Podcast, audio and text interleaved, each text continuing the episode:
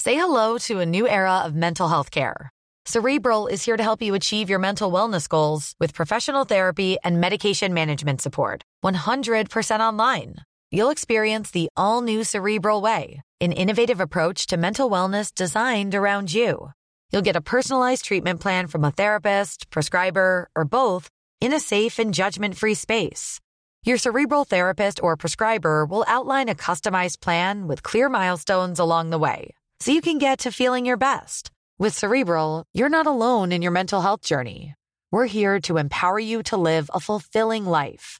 So take that first step towards a brighter future and sign up today at cerebral.com slash podcast and use code ACAST to get 15% off your first month. Offer only valid on monthly plans. Other exclusions may apply. Offer ends July 31st, 2024. See site for details. Ryan Reynolds here from Mint Mobile. With the price of just about everything going up during inflation, we thought we'd bring our prices down. So to help us, we brought in a reverse auctioneer, which is apparently a thing. Mint Mobile unlimited premium wireless. Have to get 30, 30, bit to get 30, bit to get 20, 20, 20, bit to get 20, 20, bit to get 15, 15, 15, 15 just 15 bucks a month. So, Give it a try at mintmobile.com slash switch. $45 upfront for three months plus taxes and fees. Promo rate for new customers for limited time. Unlimited more than 40 gigabytes per month. Slows. Full terms at mintmobile.com. This podcast is part of the Planet Broadcasting Network. Visit planetbroadcasting.com for more podcasts from our great mates.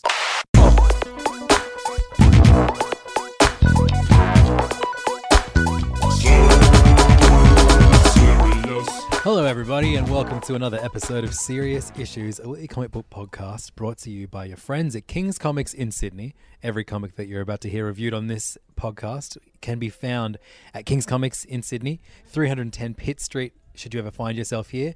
But if you cannot find yourself in this city, you can find King's Comics online at kingscomics.com. And every single comic that we talk about on this show is available there. That's where we get them from. Absolutely. They donate them to us. We're a charity. We're the official King's Comics charity podcast.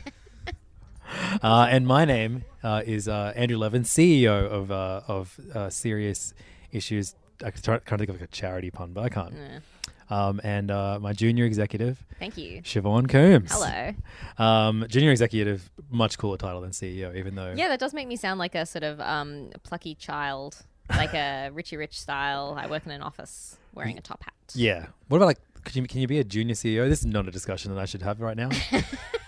Because I, I know what my Twitter will be like over the next week if I say run my mouth off, saying dumb things about things I don't know. Hmm. But you know what I do know lots about, Siobhan, and you do as well. As a junior executive, it comes with the job description comic books. And every week on Serious Issues, we read all of last week's comics and let you know which ones we loved and loved less uh, Yes. than the ones we loved. Um, we kick Lot off. of love. we- we- yeah, this is a good week. Yeah, it actually was a really good week. Um, I last think we w- needed it. Yeah, I don't know why, but we both felt like like last week was really Unmotivated. intense.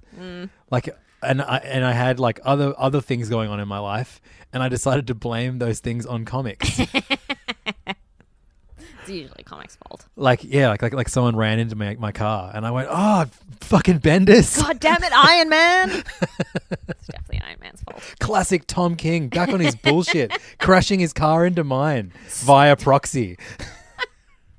We get it. You were in Iraq. great character study of me, Tom King. Uh, so yeah, we kick off every episode of Serious Issues by going through all the first issues from last week, all the new series that gave us a number one issue, Or just one shots that they still put a number one on to Or- make us buy them. or annuals as well, the classic, the original one shot. Yep. Um, we call this segment First Things First, and it's how we begin every episode of Serious Issues. Let's get kicked into it. Let's get kicked into it. kicked I'm Mm-hmm. into going to bend over. Siobhan's going to kick me head first into this pile of number one issues. And oof, landed on Tony Stark Iron Man, number one. uh, is, it just, is it just called Tony Stark Iron Man, or, or is Yes. it Iron Man? Ti- I think it's Tony Stark Iron Man. I'm- Okay, look, 'cause Just- lo- To be so you're 100% sure. so it's like, oh, don't worry, it's not the black girl. Yeah. That's what it should be called. Don't worry, it's not the black girl, Iron Man, number one. Iron Man's back. He's white, and he's got a willy again. Do you think this is do you think that is there is a level of like them going like, oh people people we heard three people on the internet didn't like Riri Wi- Richards. Was it, it was like Riri Riri Williams? Williams, that's it. Uh. Probably, probably that's got to be an element of it. That's got to be an element of why they're like, it's Tony again. You guys remember Tony? Oh, Remember actually, how no, much you know what? all Also- love Tony. Doom was was Iron Man. So okay, okay, all right, fair enough. Marvel. Tony Stark has not been Iron Man in the comics. He's just been Iron Man in everything else. Literally last everything year. else. Um, so uh, we're going to talk about Tony Stark Iron Man number one, which has been written by new writer uh, Dan Slott. This will be the first of two comics by Dan Slott that we'll be talking about in this episode because he also wrote his last uh, issue of Spider Man this week. Um, this had art by Valerio Schitti and um, Edgar Delgado on, uh, on colors. And uh, yeah, this is like, I mean, we mentioned one shots at the start. This kind of just felt like a one shot to me. Yeah, totally. Um, it was. It kind of almost feels like this is like a mission statement for what Slot is going to do with this run, Mm-hmm, in that it was just like fun, really fast, heaps of quippy jokes and Heaps of dumb, made up science bullshit. and new characters and old characters and Fin Fang Poom. Fin Fang Foom was there, Which is great. and uh, you know focusing on Stark Industries, but also a little bit of Iron Man stuff, and uh, you know, very in line with how Tony Stark is in, in the in the MCU movies. Or which so- everyone obviously loves. I'm fine with it. Yeah, it's fine. Um, Just, But it would be, it would be weird. To the, at this point, I, I would argue that it would be it would be weird if, it, if they didn't. Oh, if he did feel like for a sure. separate character, I feel like of, of all of the MCU characters, like I feel like Thor is still a little bit separated from how he is in the MCU, yeah, more or less. He's a bit more serious in the still got comics. two eyes. That's true. Um, but uh, yeah, I feel like Tony is, is the most influenced by by his um, actor portrayal. Totally, but I wish he wore um, like you know how what's his name? Robert Downey Jr. Yeah, wears like flares all the time because he's short. I wish Iron Man did that in the comics too. he wears flares. Yeah. I don't even notice that. Why It's would that the make you most look tall? noticeable thing. I don't know. This is what everyone because I was like, why does he always wear flares at Queens last night? And they were like, because he's short, and I was like, should I be wearing flares all the time to make me look tall? Is that I mean, you gonna should make me look anyway. tall? But anyway, so yeah, like this. I was bored by this. this i just thought i wasn't so much bored i just was kind of exhausted by it it just know. It, it it wasn't bad and it wasn't but it really wasn't like i, I you know dan slott has done so much other good stuff in comics that he doesn't really need to prove himself sure. on a comic book like with this whereas this just felt like huh and like you know when was the last time you saw an iron man book that did this and turned the page for more of this and Now Iron Man's tiny. Now he's massive. Now he's tiny again. What? It was robots the whole time. He's not even here. He doesn't have a face. yeah totally it was yeah a lot of like yeah uh, uh double crosses and quick you know like, like, Yeah. tricks And Um, mostly just like I, I don't understand who finds the character of Tony Stark appealing anymore because he's like this arrogant jerk that no one likes he was a bit more likable in this than he's been marginally. Yeah, I was just in, like, like, I'm- Avengers and I'm stuff, Bored. basically. Bored of Tony. Get rid of Tony. R.I.P. Tony. Bring I back mean, they, Riri. they did get rid of. yeah, I Tony. know. Yeah. Not really though. He was still around. He was in a coma and and with alopecia. Alopecia. Well, he really? Oh. had no hair because that's it. But he was still around as flipping artificial intelligence. yeah. The, the A and his but the A and his AI stood stands for alopecia. um, alopecia intelligence. Um, but this what what this issue didn't have was any kind of resemblance of any semblance of like.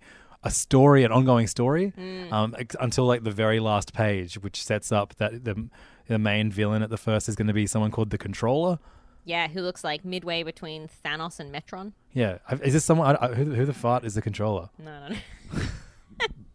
I have no clue. I have no idea.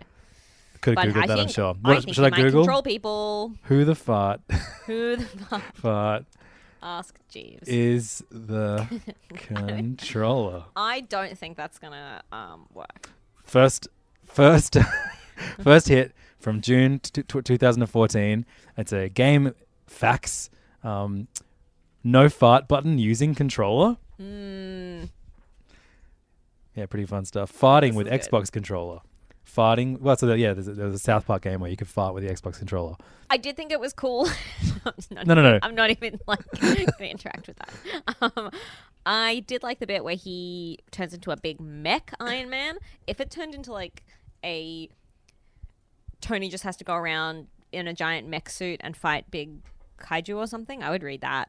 Um, but I don't find the rest of this especially. I think it's you know it, it, the, the weird thing is though that like uh, m- the least my least favorite part of Dan Slott's Spider Man run was when he made Parker Industries Yeah, yeah, yeah. a massive thing with all this made up science mumbo jumbo all the time. Like it was fun at first, but then it became too big of a p- part of Spidey books. Yeah. And then that's what Stark is here. Yeah, exactly. Make it one invention at a time.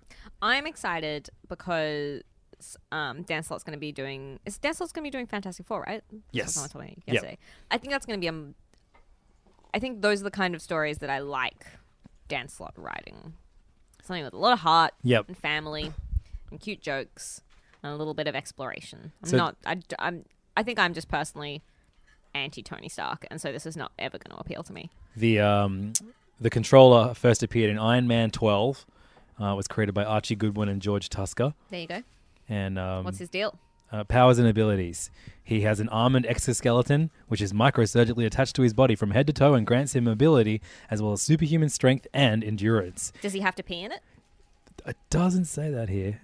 And he has a fart controller. He has a Has a fart fart- controller. Thank goodness. He uses slave discs to control others and farts. Um, and uh, yeah, I don't know. Just uh, look like he's a powerful. He sounds suit. like a basic bad guy. He's also a highly skilled chemist and a mechanical engineer with a college degree in chemistry.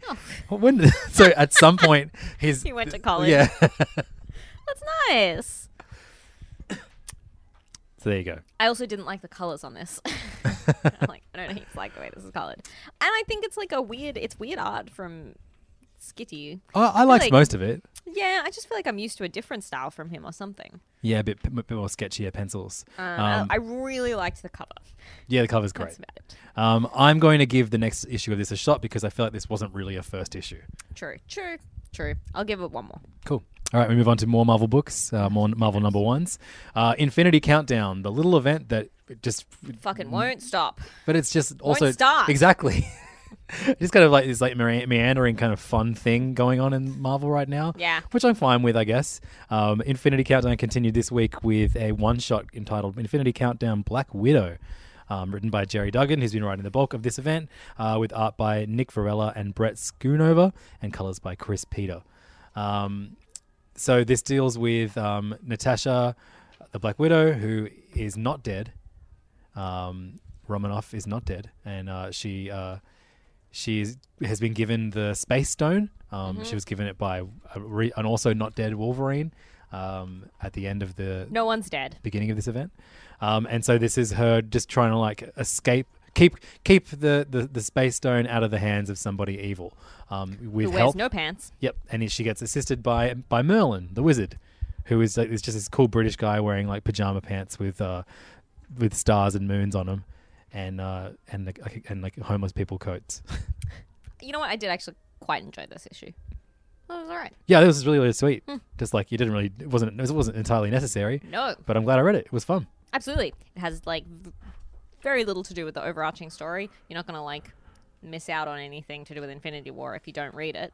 But it was a solid little story. And it was like Yeah. some nice characterization of Black Widow as well. Yeah, I definitely agree. And she's been someone that's been lacking in that department recently in comics, Absolutely. so it's because good to she see was it. dead. Um, no, no, she was in a, Also in a, in a coma with alopecia. no, no, no Marvel characters actually die. No, They no. just they just go in they're comatose and their hair falls out. and then they download their brain into a computer, and then they still exist as a robo ghost. and they come back. Um, but yeah, I thought this is, Cycle of life. these weird one shots are kind of like these what if issues. Like, what if this certain Marvel character was given a, a, a Infinity Stone? Yeah. Hmm. What the, what what would they do? This is pretty fun. Uh, Infinity Countdown also uh, had another number one in uh, that of Infinity Countdown Champions this week, written by Jim Zub Zubmeister. Zubmeister, who's taken over Champions from Mark Wade. I I was Oh, like, that's good news. yeah, a while ago, I was like, oh shit, I, I should give that a chance. And luckily for us, this came up and I, and I could. Um, art by Emilio Lazo and uh, colors by Andy Troy. Um, this uh, basically just is uh, Nova gets a like an alert. Um, and um, that that he's needed um, because someone called Warbringer is fucking shit up um, in space, and so he assembles um, without in, in intentionally um, just all the women of the of the champions so viv vision Oh, and ms marvel and uh, riri williams and um, uh, the wasp and someone called Snow God, who appears to be a new character. Do you think there are, are there any Native American characters whose powers are not like spiritually to do with animals? it's a question for the ages Mm. um, but uh, yeah so this um, was like kind of just fun like Yeah, space but thing Not much happened. Not much happened, but it was kind of nice to read these characters again. I thought I thought Jim Zub has a much better handle of them than uh, Wade did. Agreed. I won't, I won't read anything anymore. This is all I needed to just be like, okay, cool. This is, They this, still this exist. is fun. Excellent news. Yeah. Their vision is a robot again and not a black girl. That's right. What is it with that? that that's an ongoing theme this What is week. going on with Mark Wade? Um, and uh, that is it for the Infinity Countdown one shots. when will we stop counting down and start? Counting up. I don't know. Yeah, maybe. Uh, we got two annuals. Oh, just one annual from uh, from Marvel this week, um, and it was a really good one. It Mm-hmm. sure was. Peter Parker: The Spectacular Spider-Man, annual number one, written by Chip Zdarsky, uh, written by Michael Micah Alred. Sorry, art by Mike Alred and Laura Alred, um, and then there was a backup um, story written by Mike Drucker with art by Chris Pacello. Um, and a whole bunch of inkers on that uh, backup, but uh, the main one was this uh, just a great little one shot about J. Jonah Jameson, who we know now knows um, Spider Man's identity as Peter Parker, and he's trying to help Peter, um, but he's kind of terrible at it. Um, and uh, someone from J. Jonah Jameson's past is coming after him. Uh, and so we get this great kind of story with heaps of uh, peeks into JJJ's past, um, and uh, including like a nice moment about why he hired Peter in the Uh, yeah. first place. That's something that Chip Zdarsky is extremely good at, and I thought that was a really sweet, sweet little moment. This is a sweet issue with excellent art by the Allreds. Uh, it's so Always. good seeing him draw um, JJ J. Mm-hmm, Um, just uh, g- great moustaches all around. All absolutely great round mustaches. The other story um, was a bit sort of weird. Like it's, you know, it's gonna be like a hectic Spider-Man story when the first panel says, "Another day, another reminder of everything I've lost." Mm, yeah, all right, I think we it- get it. yeah. Peter. I You think it- killed a lot of people by accident. But it was still like kind of sweet. What was? Yeah. It was sort of like, I think, almost making fun of that element of Spider Man. Yeah, totally. About how how much death and loss have kind of has kind of played a big part in his uh, in his life, but he's still the positive, fun superhero. um, But I think yeah, if you compare that to Spider-Man 801, which was quite similar to this, um, uh, that this backup was uh, nowhere near as good. Yeah. But the, uh, the the main part of this annual was excellent. I loved the uh, the villain that faces Spidey and it uh, like fires something that covers his wrists, Mm-hmm, his hands, so he can't web. Uh, I was like, oh yeah, why, isn't, why didn't anyone else think of that? Just take his arms out, Absolutely. chop off Spider Man's arms. No one's ever thought about it. The controller, Maybe he has, maybe he has um, foot webs, surprise feet webs. like uh, what I do. Laura has the, sp- the foot spikes. Everyone always forgets about the foot spikes. Uh, so yeah, really, really great issue and great cover too. That you, especially when you compare it to um, the uh, Marvel Two in One Annual, which was um, uh, the Thing's face with um, with Doom in front of it. This is J. Jonah Jameson's like yelling face with um, Spidey man spreading in front of it. favorite. So good. My favorite Spidey um, pose. I see a great, great, great uh, annual from uh, from Chip and the Gang this Absolutely. week. Um, we got one issue uh, that had a number one on it from DC this week, and it's another of their cheating issues: the Batman Prelude to a Wedding, Part Four, Red Hood versus Anarchy, number one. Now, I put a list up on our Facebook group which you can find at facebook.com slash groups slash serious issues, Mm-hmm. um, saying, hey, I, I want to only read 30 comics a week. Oh, yeah. And I this list has 35 on it. Please help me cull some. Mm-hmm. And um, people were very helpful. I worked out five comics to cull, but Mm-hmm. then I read them anyway because I was feeling good, Siobhan. I was like, well, you know what? I'll give these comics a chance. But this was on the chopping block. I was like, I don't want to read this. Yeah. Um, but because like, who cares about anarchy? Literally And- no one. Red Hood, I can you know give it like I, I like him as a as a character in a in someone else's book, but not necessarily his own one. Yeah. But on the front page of this comic, one of our favorite tropes of, of, of- in comics that is not used enough is uh, a speech bubble, a word balloon on the front cover uh, of Red Hood yelling to Anarchy, "You crashed the wrong party, jerkface." There's It's no good. way Red Hood would ever say that, which is why I was like, "Great." Absolutely. Absolutely. Uh, but this was written by Tim Seeley um, and uh, had art by Javier Fernandez and Hugo Petrus, colors by John Calise. Um, and this is basically Batman um, hires Red Hood to keep an eye on Selina, Catwoman, and her friends, uh, who are all given first and last names. These characters that I've never seen and will never see again at her at her hen, basically her her, uh, her her bachelorette party. Yeah. Yeah. Um, he's being he's going to be Gwen assigned Altamount. Oh, yeah. That's a value. Alice Tesla. Yes. Wow, she's got some fancy friends.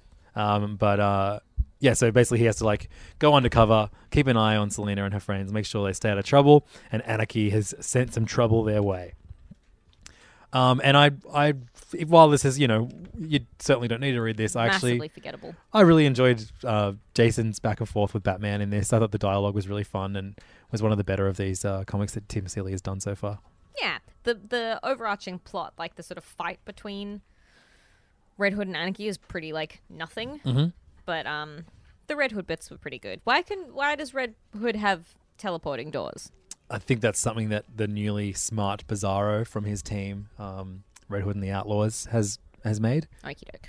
Yeah, it, it reminded me a lot of Spiral. Isn't that a Spiral thing Totally. or I a authority miss, thing? Uh, I miss the Grayson book. Oh, That was That was a good book.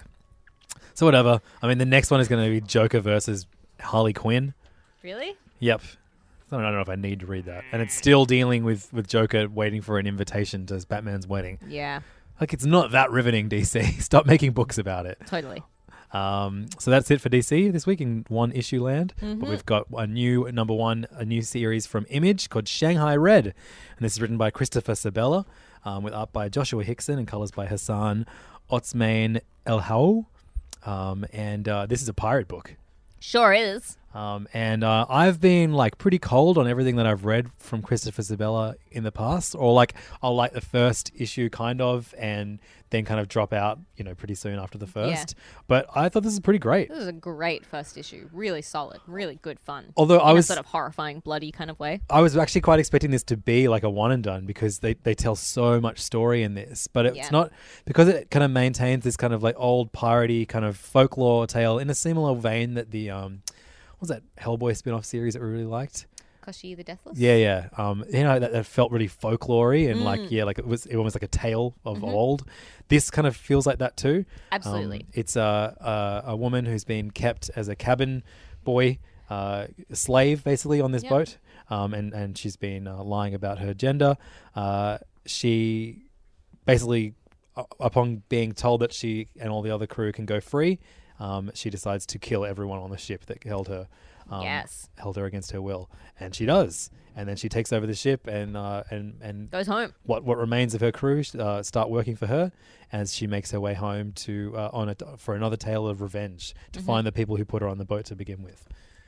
Uh, and it's into it. Yeah, I thought this was really great. Yeah. Uh, I, the the art is uh, is is perfect for this kind of story. It's um like very kind of sketchy with simplistic colors, um, kind of match the mood.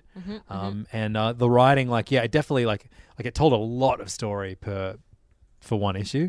Yeah. But uh, I've, I, it was a pretty riveting story from from start to finish. But I'm not- what I'm saying is that like I hope it slows down a little bit uh, in in the next issue. Yeah, totally. I think that they sort of had to quite quickly set up a really solid, horrible backstory for this woman and Yep. and to really let the tale of revenge go. Simmer. Yeah. Um, but good fun. Yeah, really, really cool. Uh, so that's uh, Shanghai Red number one. Um, is, it, is it probably my favorite number one of the week? I Yep. guess so. Easily. Um, now we move over to Archie's Super Teens versus Crusaders. Um, so this is an Archie comics uh, kind of uh, mini series, two two issue mini series. It's been written by Ian Flynn, David Williams, Gary Martin, Siobhan. That's a lot of writers for eighteen pages of comic. Yeah. Uh, art by Kelsey Shannon, David Williams, and Gary Martin.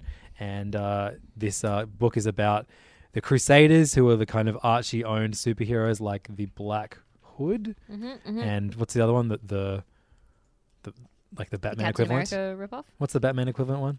Surely Black Hood is the no, Batman isn't the one that equivalent. would where it's like it's like an animal or something. Oh, like the fox. the fox isn't Something it? Yeah, fox. yeah, the fox.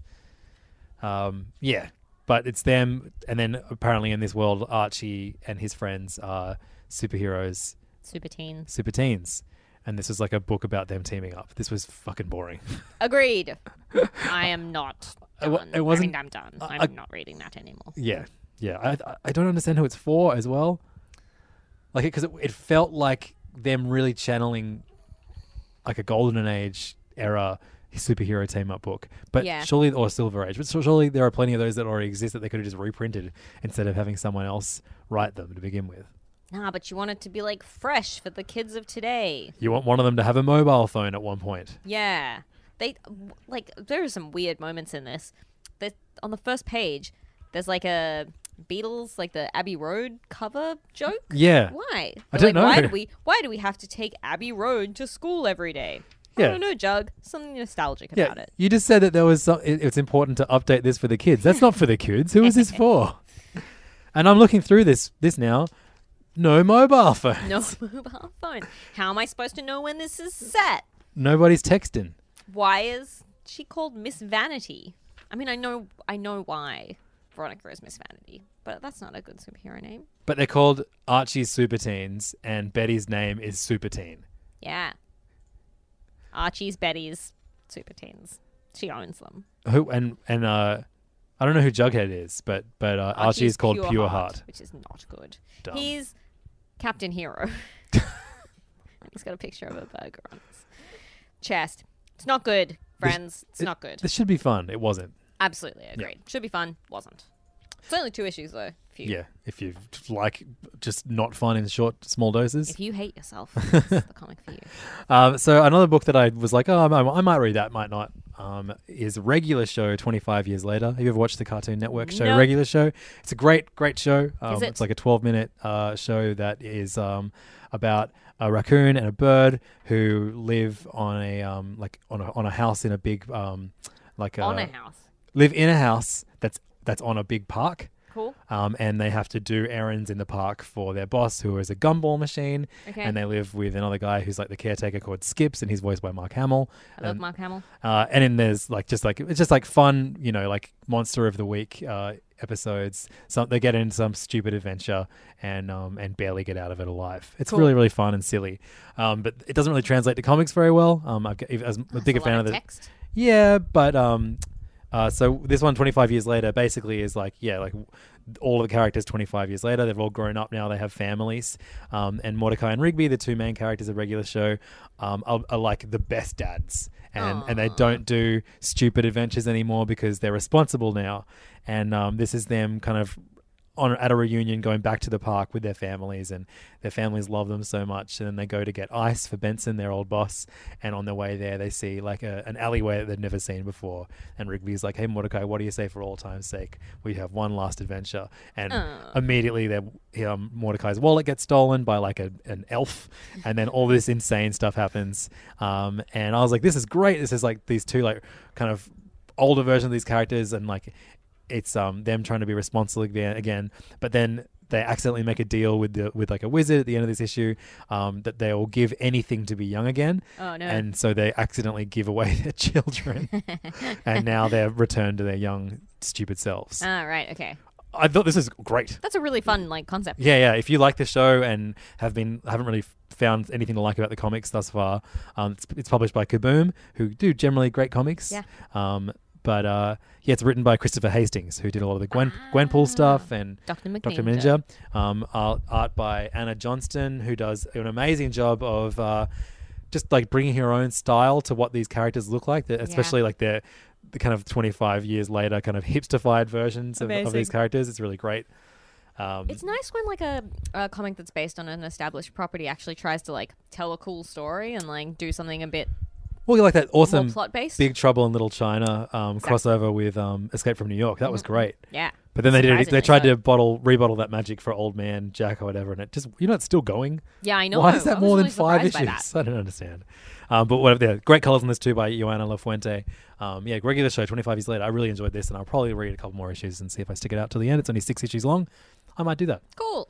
Um, the Lost City Explorers was a number one issue through Aftershock Comics this week. Um, read this. Written by Zach Kaplan with art by Alvaro Saraseca.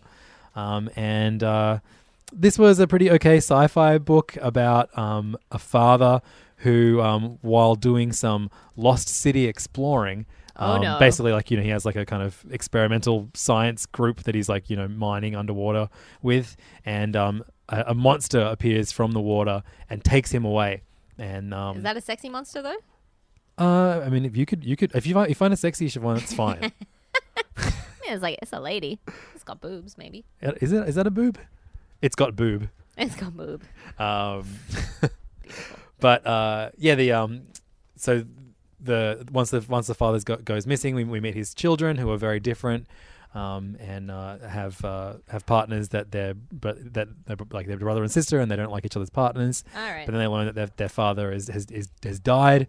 They have a funeral, um, and then. Uh, another a, a woman, a mysterious woman, comes uh, and, and and speaks to his daughter, and with the with the theory that um, that their father isn't actually dead. In fact, I know it's freaking crazy, but I think he's trapped in the lost city of Atlantis. Yes, please. No thanks. That's all right. I'm good. Like it was it was fine.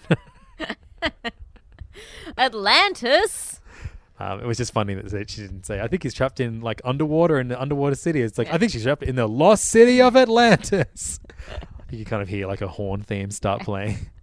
It looks like it should be a tie-in to a movie or something like. that. Totally, no, definitely. But um, look, it had really competent art. Um, and uh, it's got like you know, Yeah, yeah, yeah, yeah. No, I y- know. you say it looks like a tie, like tie and tie and comics never have Yes. competent art, and this one definitely did. Um, and uh, the dialogue looks pretty good, but uh, yeah, not not for me. fair enough. Uh, talk about Fathom number one. Did we already do Fathom number Well, one? this is the thing. I was like, ah, another Fathom number one? And I'm always, for some reason, I'm always trying to give it a shot. Always. And always I read about two pages and I give up. And that is exactly what happened in this time. Okay. Don't read it, friends. um, I Or feel this, do, if it appeals to you. I feel the same way about Tank Girl. I feel like this is Yeah. like the tenth Tank Girl comic I've read this this year. Number one Tank Girl comic. This is Tank Girl All Stars, um, and this is like a compilation celebrating 30 years of Tank Girl. With Oh, that's cool. yeah, is it because all of it is written by Alan Martin, Chris Wall, Brett Partison, Warwick Johnson Cal- Cardwell, and Jim Marfield do all the art. Notice anything about those five people that are doing? Has a curated? woman ever worked on Tank Girl? Th- There's that's Sorry. I'd, I'd googled Tank that Girl, yesterday. A character who wears like big like bazooka gun casings over her tits is not a character who would be like ever written by a woman, I don't think. She has sex with a kangaroo. No woman has ever been like, that seems aspirational to me. I'm gonna write that. wouldn't it be, Only wouldn't it men- be cool if only they did? kangaroos do. Ashley Wood did a pretty good variant cover. Does that Written by count? kangaroos. Ashley Wood's great. Uh, but uh, yeah, Australian. I don't understand why. Like, sh- like, surely just get like one Any woman. female artist. I would love to see what she looks like through a female lens, or, or, or you know, written by. Totally. I don't even like the character that much. I just keep reading She these stupid sucks. comics. It's not good. But give it to like Kelly Sue DeConnick and like who would be a good artist on it? Uh, who does um, Shade the Changing Girl? Yes, yes, yes, yes, yeah. Oh, yep. Kelly. Um, No, Marley Cec- Zarcone. Molly Zarcone. Yeah, Yeah, yeah, there you go. she'd be great. Um, Pitch yeah, it. There you go, pitched. But also, don't do Tank Girl. But also, don't do just do Tango. another comic that I want to read something in- else. more than that. Those are our number ones that we read this week. Uh, it's first things first. Another one done. Now we spin the dice, roll the dice for uh, Marvel, Image, or DC. Uh, and first, we're going to talk about Marvel. Then we're going to talk about Marvel. Marvel. And after that, we're going to talk about Image. So we're going to do Marvel, Image, and then DC. Great. Um, I'll skip straight to the Marvel stack. We've got, uh, yeah, a comic that we teased at the beginning of the episode Spider Man, The Amazing Spider Man, issue number 801, came out this week, written by Dan Slott with art by Marcos Martin and Munza Vincente. Um, holy shit. Man. This was such a good looking book. Such a good-looking book. Just why would you ever get anyone else to draw a comic book other than this one? He's so good. Uh, draw Spider-Man forever. Draw everything forever. Of course, this is the art team that uh, we recently uh, spoke very highly of on um, Border. Yeah, No, barrier. Barrier. Um, the great um, Brian K. Vaughan uh, image book that he did Mm-hmm. with Marcus Martin and Munza Vincente. Um, and uh, yeah, that they you know they actually say in the in the um, in the kind of letter section like you know. Uh, how amazing is it to have have their their work on this issue of Spider Man? It's like a big deal to, for them to come and do a Marvel book Mm. again. So I, I, I like that too. Even though we got a little bit of Marcus Martin art on um, uh, the issue 800 of Spidey, this was just such a treat from Mm-hmm, Such a start to finish. Joy. Um, and you know, like Dan Slott, like yeah, you could argue that his run on Spidey went for way too long, but he gets the character. He, just loves the does. character so much, and he just gets what's great about the character. Absolutely. And if you if you needed proof of that, then this is what you submit as proof. Absolutely. This issue was a perfect Spider-Man story.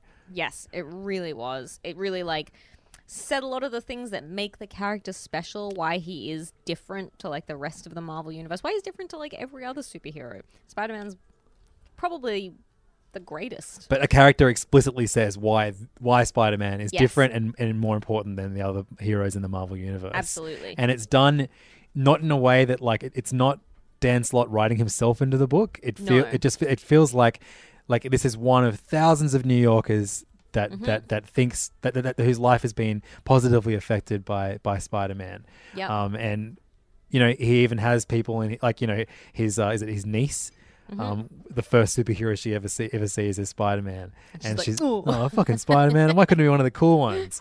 And uh, we get, get this great story of you know that like the, the, the what he what he actually says to Spider Man is underplaying what an impact Spider Man has had on his life, but Mm. it was so nice. Absolutely. Um, it's basically a, a- a- basically it, it's in the early days of, of Spidey. Um, uh, he he stops a um, he stops a convenience store robbery. Yeah. And and in, in, in doing so saves two people's lives, um, one of whom is just a customer, Mm-hmm. and uh, that customer is kind of who we see the rest of this issue from the eyes of. It was great. It looks Mm-hmm. Great. absolutely incredible. Like Unbelievable. Marcus Martin's art, like I feel like this is even like you know, I know he gets is someone that people complain about the art of a lot. really? Yeah, like What same is as, wrong with people? same as like Javier Polito, like these. I don't Yeah, I, know. don't get you people. I know, but like you know, there is like a simplicity maybe to his art that people don't appreciate. Um, It's called sophistication I people. personally like. I don't think I I like a, a, a- a take on Spider Man's outfit more. Sorry, costume more than uh, I Mm-hmm. like outfit. more than uh, more than his take. I just think it's just so So perfect. yeah, just like it just looks so like it's always in, in great poses and in motion and, and just simple and, and, and effective. Absolutely. Um, yeah, just You don't need texture on the Spider-Man suit. It's the totally secret, friends. exactly. It's Um, a perfect costume on its own. But yeah, like he just he's it's so good to seeing him do like so much like superhero action Uh-huh, in this. Like even though it's not really like an action packed book, the moments that where he does let loose are just so much fun and so frenetic. It's a great scene of uh um, the Spidey kind of like saving a whole bunch of people, like a montage. And there's Mm-hmm. a brilliant bit where he's fighting um, Sandman, Doctor Octopus, Vulture, Electro, and the and Rhino, um, all on the same page. And it's just it's so good. Mm-hmm. Yeah. it's so great. So and well it's put got together. jokes and it's got sweet moments. It's just it's exactly what Dan Slott is best at. Yeah, and it's like it wasn't like an issue where it's like Spidey reflecting on his life. It was someone else reflecting on the life of Spidey, and it Mm-hmm. was so effective because of that. Absolutely.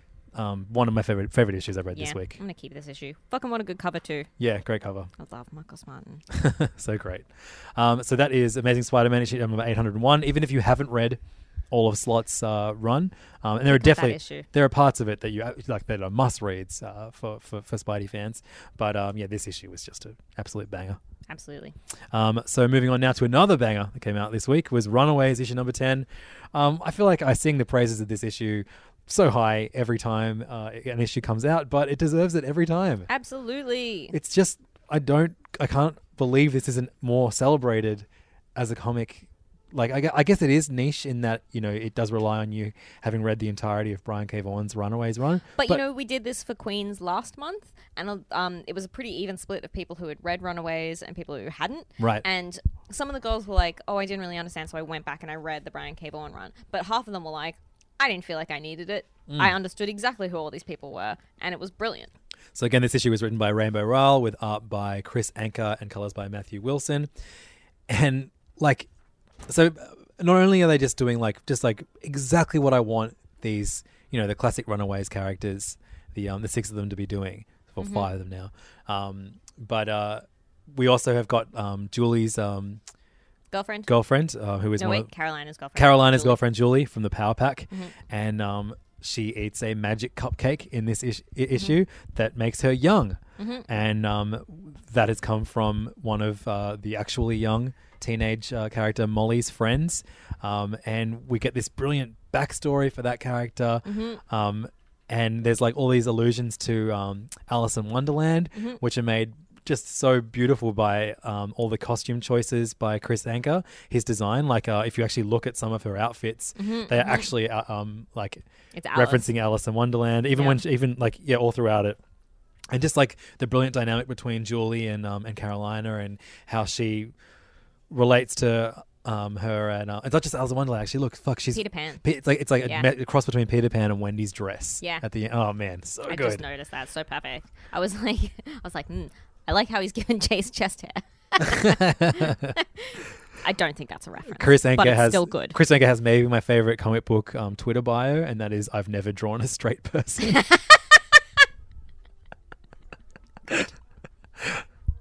Good. Uh-huh. I'm glad. Uh, and then I, there was a great interaction this week where he posted saying, "I could just draw Carolina forever." And then um, uh, one of our favorites, one of our Mm-hmm. favorite writers, uh, sent uh, maybe a not, I can't remember who. Maybe um, who writes who's right who uh, who wrote Hawkeye? What's her name? Kelly Thompson. yeah, I think Kelly Thompson said um, these four would would beg to differ and posted like a shirtless photo of Chase, shirtless photo of Star Lord, a shirtless pho- a f- picture of Thor or something like that. And then he said like every lesbian needs her backup, um, backup of shirtless dudes ready to fight for us, something like that. This is great. It's great. Um, he's a treasure. He's an absolute treasure, and he is so great at like just little cool tiny moments, like when Molly and her sort of former now best friend do their little BFF dance, but now Molly's sad and like just Uh, great, great um, physical comedy and characteristics, and I love his girt so much. and like Rambo Rowell, this is this is her first comic, and It's so fucking unbelievable. I man. know. But like she leaves so much space for the art to do the storytelling. Yeah. And I just feel like that's a quality that so many new comic book writers who get quite ho- high profile books based off of, you know, how popular they are as writers or whatever. That's that's the lesson that you need to take from from a book like this is like, you know, you, you let the art tell the story first and foremost and then it's your job to add the flair on top of it, in my opinion. Absolutely. Yeah. One hundred percent. That's what makes a good comic. And this comic is just like a just textbook example of of uh, like great. They're not even superheroes, but it's still a superhero book. But it's just like you know, it's just balancing so many Yes. characters and. You know how who el- like you know you know what what all, what's going on in all the characters uh, in each scene because of their facial expressions. Yes. and then you just add the reason why they feel like that or look like Absolutely. that. Like it's yeah, and it's like using the genre to its fullest potential to tell stories about like puberty and growing up and first love Relationships and- and, yeah. relationships and all this kind of stuff and it, it it feels natural the way that they've done it and the next issue has such a great cover and i love that it's going to be like a gut centric issue yep. i just love it so much They've, that's another thing though. They've, they've balanced this really well with focusing on different members of the team. Yeah. like you're not making it sol- an issue solely about them, but having them be like the main character, Mm-hmm, in, like having one of them be the main character in each issue. Issue. It's great. this is the book that makes me feel the most like fangirly. You know what I Yeah, mean? me Like, too. which is not a feeling I get very often, but I was like, ooh, now that um, Let, let's. Lo- certain characters have broken up, does that mean other certain characters will get together? Oh my god, I love should it. we write a letter to to writeaways the uh, the letter section? Yes. Have you ever written, written a letter to a comic before? I never have. Neither. We should do it. So email these days. It couldn't be easier. Maybe I we should do that. Only write letters. the Patreon episode where you make me write an, e-, an email to like we'll pick 10 different things um, Comics? comics to write to and I have to write and send whatever you tell me to do. Ah, yes, okay. Okay, that sounds great. uh, so yeah, Runaways number 10 in case you Fucking couldn't so great. in case you couldn't tell we f- fucking loved it. It was real good. Read it. Uh, so there was a big event over at Marvel this week. Uh, I should Oh, yeah. have I should have read this and I, I, I forgot to. But uh, actually, no, you can tell me. Should I have read this? Okay. This made me laugh a lot because The- I heard there's an old switcheroo. there is an old switcheroo in this issue, guys. Um, X Men Gold. So is what we're talking spoilers, about. spoilers on X Men Gold. This Spoilers. is something that you plan to read at some point. We are going to be talking. about it. broadly about yeah, this. no, I'm going to talk explicitly. Okay, about cool. Because Alright, it's sweet. pretty funny, and this is an is- like I actually really enjoy this issue, and I haven't been enjoying this run at all. Um, this is by Mark Guggenheim with art by David someone- Marquez? David Marquez, Oh, exactly. which is fuck, why look it's how a good this gorgeous looks. issue. Um, really, really beautiful, and this is the Colours the by Matt wedding Wilson, too. issue, the wedding issue between Kitty and Colossus, the wedding that literally no one gives a fuck about, and no one wanted to see including Kitty and Colossus. including Kitty and Colossus. So in this issue, the night before the wedding, um, Kitty has a talk with Magic Ilyana, who's really drunk and is like, "Well, I think that if you guys were gonna get married, you would have already done it." And Kitty's like, "Hmm, a good point." And it leads to the most X Men moment of all time, where they're everything's going really well and everyone looks really beautiful and it's really happy and um, Kitty puts the ring on Colossus's finger, and he's like, "Yeah, I do." And then as he goes to put the ring on Kitty's finger, she phases through his hand, oh my god! and everyone goes like, "Ugh." and then she goes, "I'm so sorry, I don't think I can do this," and then phases into the ground, oh my god, that's amazing. which is so good, right? Like it's such a good example of like and then powers combined with soap opera, which is like what makes X Men fucking amazing. Uh, and then Colossus says, "I don't want to be here anymore." So Nightcrawler bamfs yeah, him away. so, good. and then Rogan, um, and then Gambit's like, well, share. Don't want this beautiful wedding to go to waste. What is that accent? What- That's my Gambit impression. that is so bad. No, that's perfect. Guys, that is perfect. That is absolutely perfect. Share. Anyway, then Rogan Gamba get married. And now we get a Mr. and Mrs. X comic written by Kelly Thompson. Fucking great.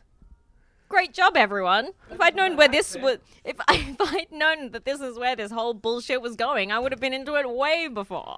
Oh, so good. Great issue. Hilarious issue. Combines all of the things that make X Men great. Share. Um, how great. Did you guys not watch the animated series? That was exactly what he sounded like. Right in. Let us know. Do send us audio of you doing a, Siobhan's impression of, of Gambit. perfect. Absolutely perfect. X Men Gold, No one number can tell thirty. me. It's the finale of X Men Gold too. Yes, thank God. They- He did a good issue. Yeah. And you- and you get to thank God. All Yes. you're thanking him. He's your God. and you're One thanking him. good issue does not make up for 29 shitty issues. It's a brilliant cover by Phil Noto as well. yeah, but just the moment of Kitty's hand phasing through Colossus's will ah, live with me for a long time. That's great. And then what a cool like you know thing to pull. Absolutely. Yeah. Hilarious. Good Especially use of because it's like I powers. feel like every week you're like, who wants this to happen? No one wants this to happen. And turns out Yeah. no one wanted it to happen. That's so good. Good job, Kitty. Well done, X Men. Um, so uh, we got a new issue of The Avengers, issue number three, Earth's Mightiest Heroes, written by Jason Aaron, with art by Ed McGuinness, um, as well as Paco Medina. Um, plus, we have um, inks by Juan Velasco, Mark Morales, Jay Leaston, and colors by David Curiel. It's a long lineup of uh, artists, and it really felt like it too. Yeah. Um, I think it may be a case of Paco Medina being pulled in at the last minute to try and save out this save for this old issue. Ed. Uh, yeah, because Ed's pages look incredible, and Paco Medina's do not look up to his usual standard. Um, there's a lot of uh, lot of details missing from uh, not not all of his pages, but some of his pages are, mi- are missing a lot of uh, key features. The poor dude. Mm. Um, but uh, as a whole, this book is like just kind of fluff, and I'm fine with Yeah. reading it. But it's not. It's definitely not up to par in terms of Jason Aaron's other books. Yeah, I sort of feel like uh, a bit all over the place. Like I, I didn't think issue one was that great, and then I thought that issue two was amazing, and then I'm sort of back to being like, oh yeah, I Yeah. guess. I'll never drop a book like this because it's so effortless to read. yeah. Um, but I will. It is. Oh, really? I mean, not yet, but I'm happy to drop anything, really. Um, I don't know. I, I could just could- I could never drop a Jason Aaron written Avengers. Like it, could- it could be the worst, and I would and I would debate with you. Hmm. Um, you know, like we're still we've we've almost read fifty issues I of know. Batman by Tom King. Uh, I believe I've done Oh. that. Um, And I keep reading it, friends. But uh, yeah, the Avengers uh, issue number three. Um, the you know the team isn't quite a team yet. There are multiple moments where someone one- someone will say we're not Avengers. Yeah. Um, and uh, We're just doing some avenging. yeah. So I- Freelance. I, think this this definitely will go somewhere interesting. But I feel like this and Justice League, which we're going to talk about soon, I don't Similar. I don't need these to be like fortnightly books. That's Yes. that's the the key thing here. If you're telling this enormously epic story, tell it month to month. Yeah, and I would just rather get one Ed McGuinness issue Yes. than two half Ed McGuinness issues, yeah. as So the whatever. old saying goes. I think this story will get get to a great point soon, but it, it's not it's not at the level of greatness that I was hoping so far. Agreed. Um, I do like Jason Aaron's voice for um the magic guy. you sound like Doctor a cat Strange. just now. you know, cat wants you to stroke it. Um, um, yeah, I think he nails the voice on a lot of the characters on this, but Mm-hmm. I just the story's not there yet. Agreed. Um, so we got the final issue of Mark Wade's Wait, Captain hang on. America are we doing run. image next? yeah, it's, it's a Marvel book. Oh, sorry. Just because I don't read it, I was like, I don't care. Yeah. There's three more Marvel books to go. Ha. Uh, it's Captain America issue number 704, written by Mark Waid, with awesome fucking art by Leonardo Romero, who I hope sticks around somewhere and does a good book with someone because I love him so much. He's very, very, very good. Is he going to do West Coast Avengers with Kelly? That'd be I awesome. don't know. Um, Jordi Belair, of course, uh, rounding out this good trio. Um, and I thought this is a really good farewell to the character um, by Mark Waid. Of course, I mean, he's Mark Waid. He'll probably return to the character two years from now Yeah. because he always does. But um, I think this th- his run was not my favorite Captain America run. It was not my favorite Mark Wade run, but it had moments of really really good uh, stories, and I think this last arc was absolutely one of them. Um, this is the one set in the future with a, an ancestor of sorry a, a descendant of of Steve Rogers in a world where um, all people of Earth have been given the super the super soldier serum, um, and uh, this ended up him with him having to team up with Red Skull in order to take down. Um, take down the Kree, um, who have been. Here's, here's the best thing about this issue. Um, so it's uh, the, the, the Kree have been um, administering, like basically forcing the soldier sol- serum on uh, on Earth people uh, to to breed, breed them as train them to become their own like enslaved soldiers. And um, the descendant of Steve Rogers has to team up with with with uh, Red Skull. So this issue is called the Kree Skull War. War? Ha! Good. Very good stuff.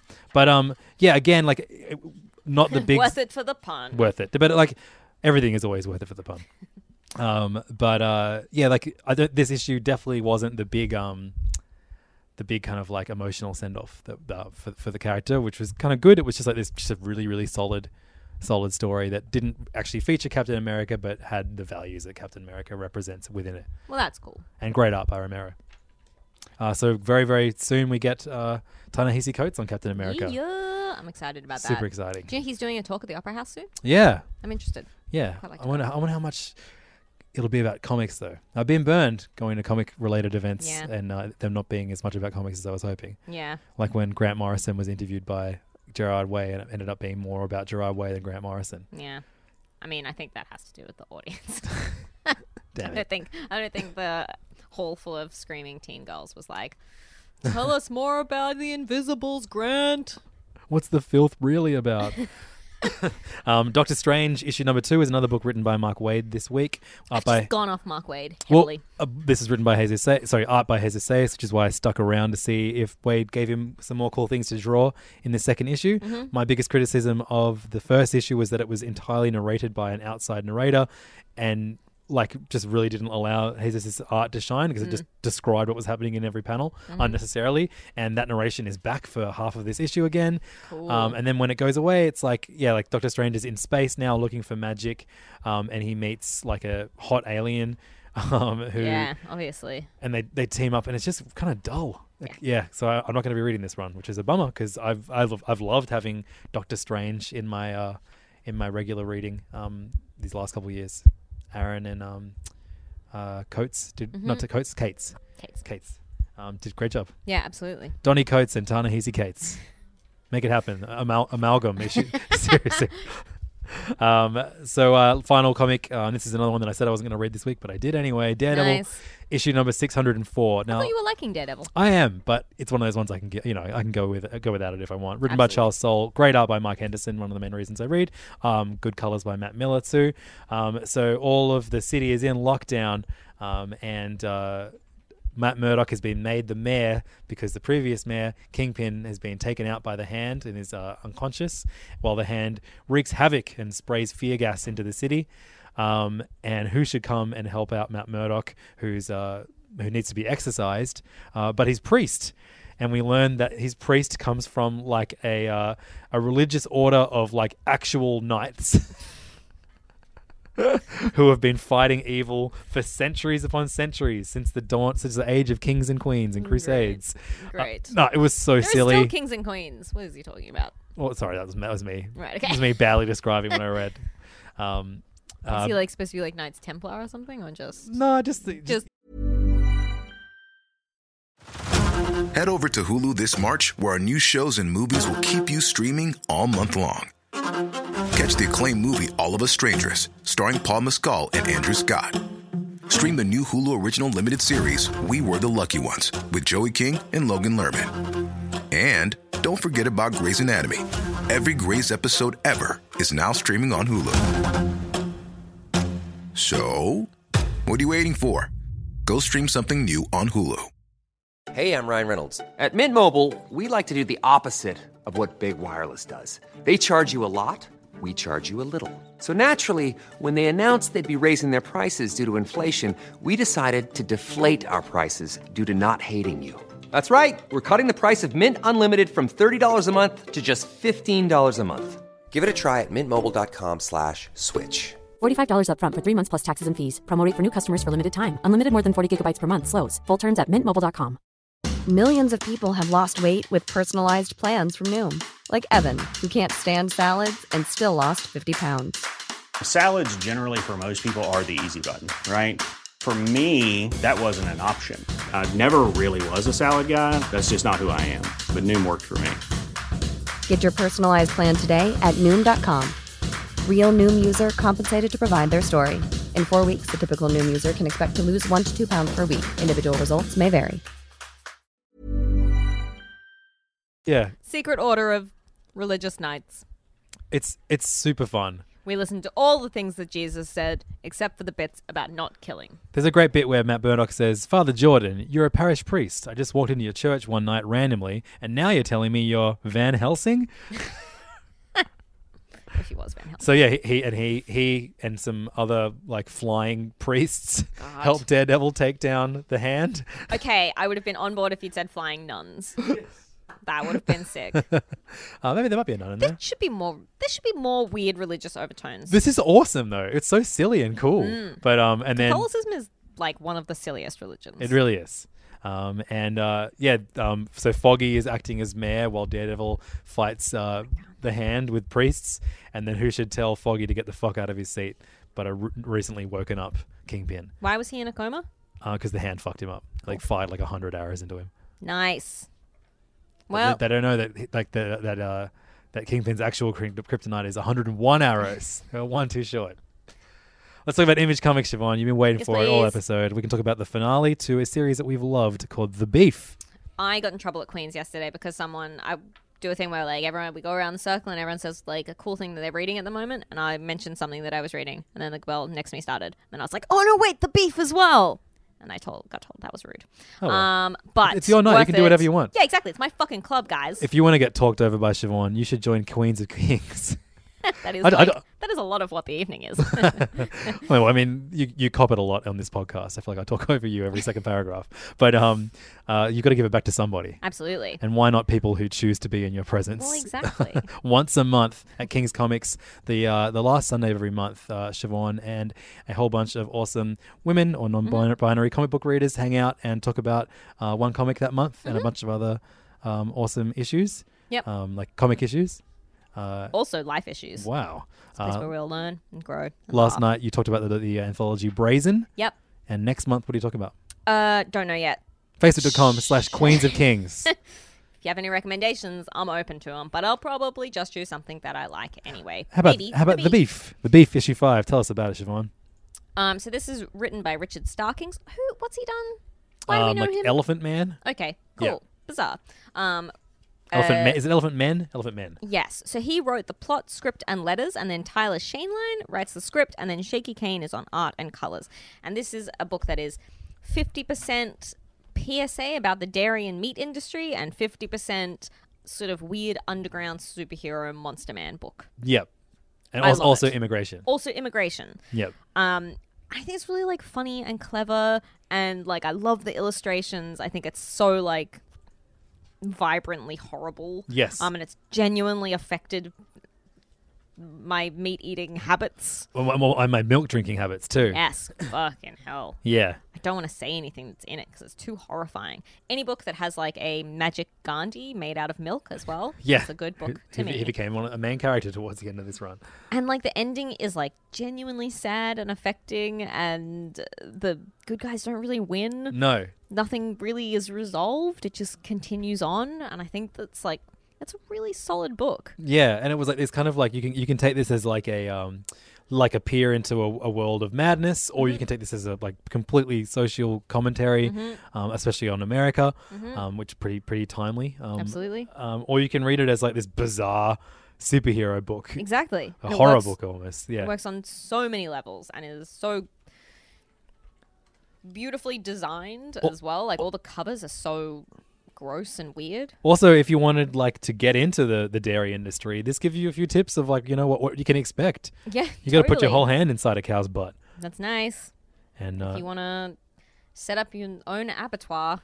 yeah, it's fucked up, isn't it?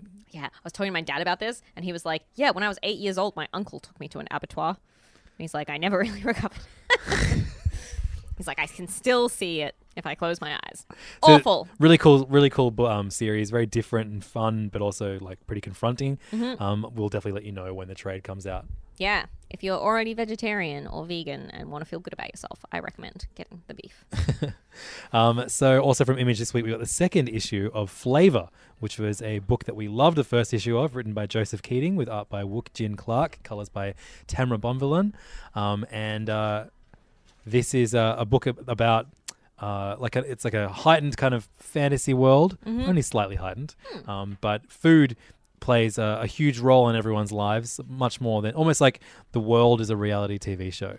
And almost like like hierarchy of of uh, of chefs. Yeah. And being a sh- like it seems as though in this world the best thing that you can be and maybe even the only thing that you can be is a chef.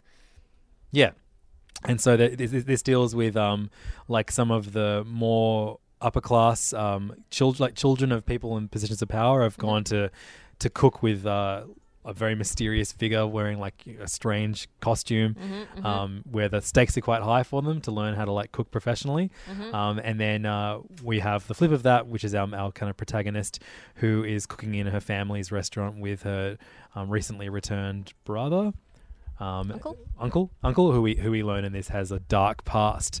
But what I love about this comic is that, like, like that sound. That's a lot to take in. My description of it just now, but it doesn't feel like that when you're reading it. It's uh, it, it I complain a lot on this show about comics that try too much to build the world before hooking you with the characters mhm. and this does the exact opposite this is a, a- a character based book that everything you see is is from the point of view of a character you, you care about so Mhm, because they care you care and you they trickle elements of the outside world or the greater world like each each issue. Like we're only two issues in. We don't. There's so much mystery about this world. Not to the point where it feels like a confusing thing to read, but No. you don't feel overwhelmed by like fuck. What, I'm gonna have to remember all this shit. It- Absolutely. It, it, it really really guides you into the story really well, and I think like like that that's my favorite thing about it. Absolutely. And it's so gorgeous. It's so beautiful. The art is like luminous. The colors are so vibrant. And each character is individual. And there's so much that sort of d- is built into them. Yeah, I, my, my- my one complaint is that the first issue had a brilliant, uh, early on in the issue, double page spread, Mhm. which allowed Wook Jin Clark to actually draw the world that we're in, Mhm. um, so much of it. And there's not, and I was hoping we'd get an equivalent of that each issue, because we see some, like, at least two new locales in. Uh, in this uh, in this issue, but we don't really get that. Oh, I'm sad. Did you read the the back matter? The I how didn't flavor read it. works. Yeah. Yeah. It, also, Is it cool? This is like the one, the, the only book that has its own food consultant, um, Mm. Ali Buzari, and uh, as well as like kind of consulting on what food should look like and how they talk about food in this comic. Uh, Ali also writes um, like back matter about their experiences with food or how what what what what. Uh, what humans' reaction to food is? Yeah, it's it's a pretty fun Yeah. book. I do love this. Yeah. I love comics about food. I love food. I love cooking. I love this whole vibe. So the homework assignment in advance of the third issue of Flavor coming out. The next time you eat anything, dig into the entire flavor. What are each of your senses feeding you? Where are you? How do you feel? Who are you with? What memories are swirling up? Flavor happens in your head, not on a spoon. Very true. Um, and this book is great, It's very good. really good. It features an, um, an almost talking dog as well. If, that, Yeah. if, that, if that's all you need to be won over, I know a lot of readers uh, are. Love so- a good talking dog. check it out.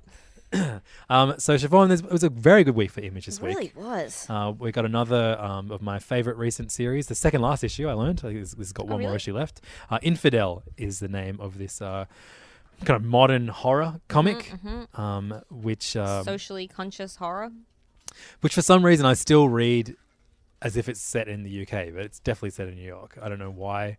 It does have a weird UK vibe. Well, I think it's kind of just- also almost thought that as well. It, look, 'cause it feels like a classic Vertigo book, I guess.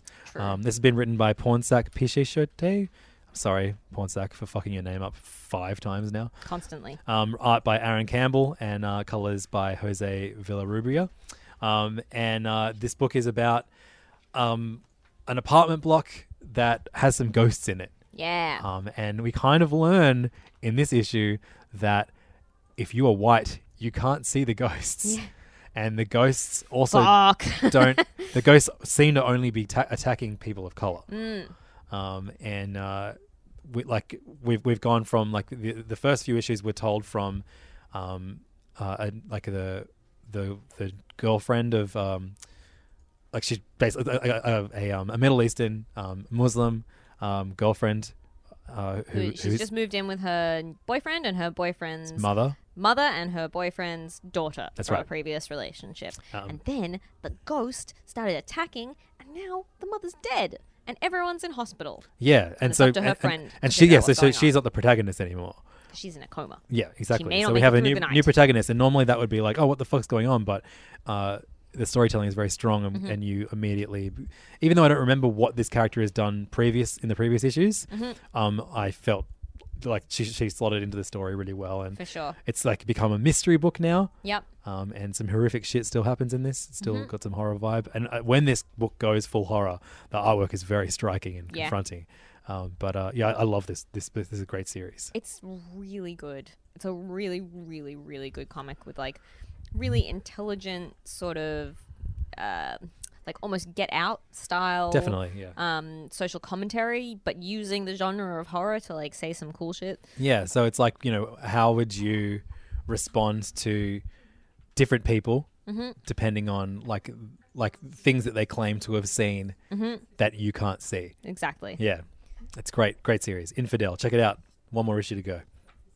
We got the third issue of Skyward, which is the image series about what would happen if they turned gravity off.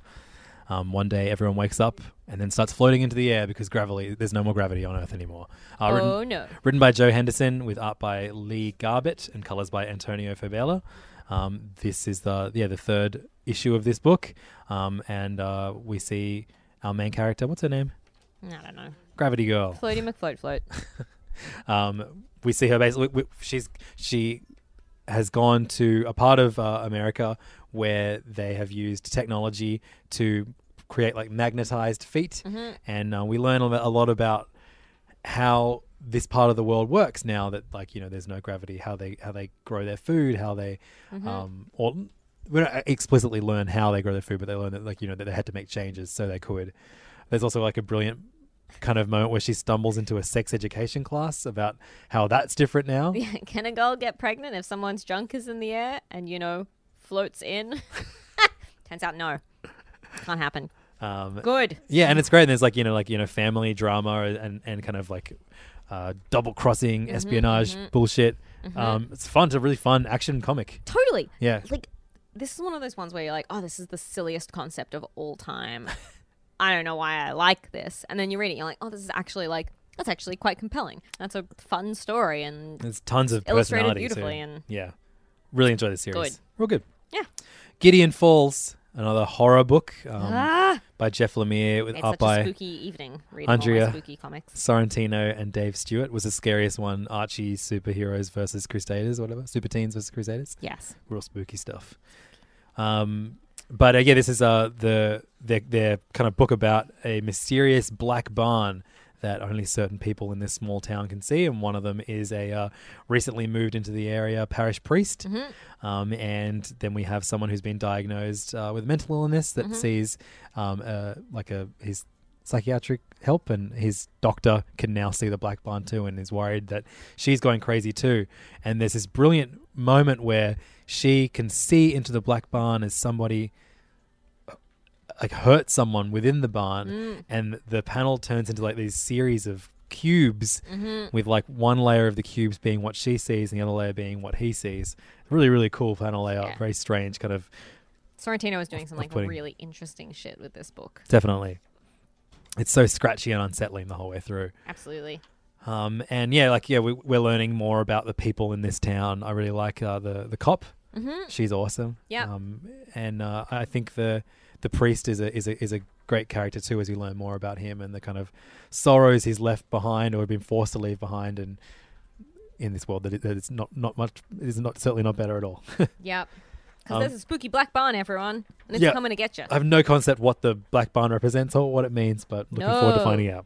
Spooky horses. That's where you keep your spooky horses. Yeah, so it's not really like a out and out horror book the whole way through. It's just like it's like learning about this shitty little town, which is something that Lemire loves doing. It's pretty scary. Yeah, but then it has these like yeah, but it's not the whole time you're not like oh what's on the next page, like, which is kind of what Infidel does sometimes. Yeah. Totally. Yeah, um, yeah, cool. two good books there. Absolutely. Love Final image book for the week Deadly Class, issue number 35. Uh, and I've, me- I've said the words great auction comic a couple times this episode, but this was a great, Great action comic. Written by Rick Remender, with art by Wes Craig, and um, colors by Jordan Boyd. Um, this. I mean, this is another one of those classic image books where you can't really talk about too much of the plot because we're so far into this now, and I don't want to spoil shit for those of you reading in trade. Mhm. You should all be reading it, uh, however you can read it. Um, singles, digitals, trades, however you can do it Mhm. legally. Uh, read this book absolutely because it is it's Remender at his best. Yes. doing like you know larger than life kind of like angsty adolescent Yes. melodrama, but like selling it really well and having these characters be so likable and so tragic. And so when bad shit happens to them constantly, even though you, you know we're 35 issues now and bad shit happens to them every issue, Mhm. you still like no fuck, get Fuck, out you of this guys one. Have just gotten away. Yeah, exactly. This book for like it's so like bursting at the seams with like energy. Everything feels like it's about to like spill out off the page. So much of that is because of Wes Craig's incredible, unique, just like fran- Super frantic frenetic, yeah. and frenetic art. Yeah. Um, but also it is like because it is so much about like growing up and puberty and like your parents and all like relationships and stuff. And it is it feels like it really encapsulates like the feeling of being a teenager in this like bizarre over the top story about like a school for assassins. Well, no, it's so funny to think that that's what this book was originally about because it couldn't. It's so far from what not that about is a now. school of assassins anymore. And But they're, it- they're turning it into a TV show. Mm. And I just, I, I, don't want that to happen. I don't. I don't at all because it's not going to be illustrated by Wes Craig. So what's the point, friends? Um, but I just think it really sort of captures some kind of essence of like that those extreme highs and lows that you go through as a teenager, Except they have guns. except with guns. uh, it, it gets really heavy in parts, but there's a because the dialogue between all the characters is so strong, especially Mhm. now. We've, you know, we know even the newer class members we know so well. Yeah. Um, it, it, you know, it's just so so much fun to read. Mm-hmm. Um, so yeah, Deadly Class, uh, my favorite of Rick Remender's books being published currently. Absolutely. Um, now we talk about some DC books, Yeah. starting with uh, Man of Steel, issue number four of six, written by Brian Bendis. This one has uh, every issue of this Man of Steel series has new artists, and uh, on this issue we get Kevin Maguire um, and uh, Alex Sinclair on colors. Um, and I am just really enjoying this series. I know, it's just really fun. Really like kind of simple, fun Superman story. Yep. I mean, Uh, in a like crazy, a giant alien from space has destroyed the bottle city of Kandor and is trying to kill all Kryptonians. So what about that is not a normal Superman story? totally but it's like it does have that sort of intimate small scale feeling even though it's a giant Yeah, crazy totally. cosmic story they keep flashing back to something that we saw in the first issue that Jason Faybock drew. Um, Yeah. I'm not sure the significance of that just yet.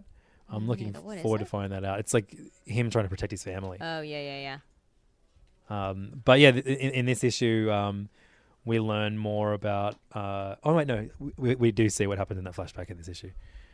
But every every, every Come on, time rescue. every time we see more of it, we see it go a bit further. Mm-hmm, Mhm, through. mhm, mhm. Um, but yeah, so yeah, there's a there's a there's a big spooky alien monster that's come to Earth to uh, cleanse the universe of what remains of the Kryptonians. Mhm, mhm. Um, and he starts with the bottle of Candor, and uh, in this issue makes his way uh, to Superman and those close to Superman. So there's some great moments for Supergirl, um, and uh, we assume that John and Lois are somewhere too.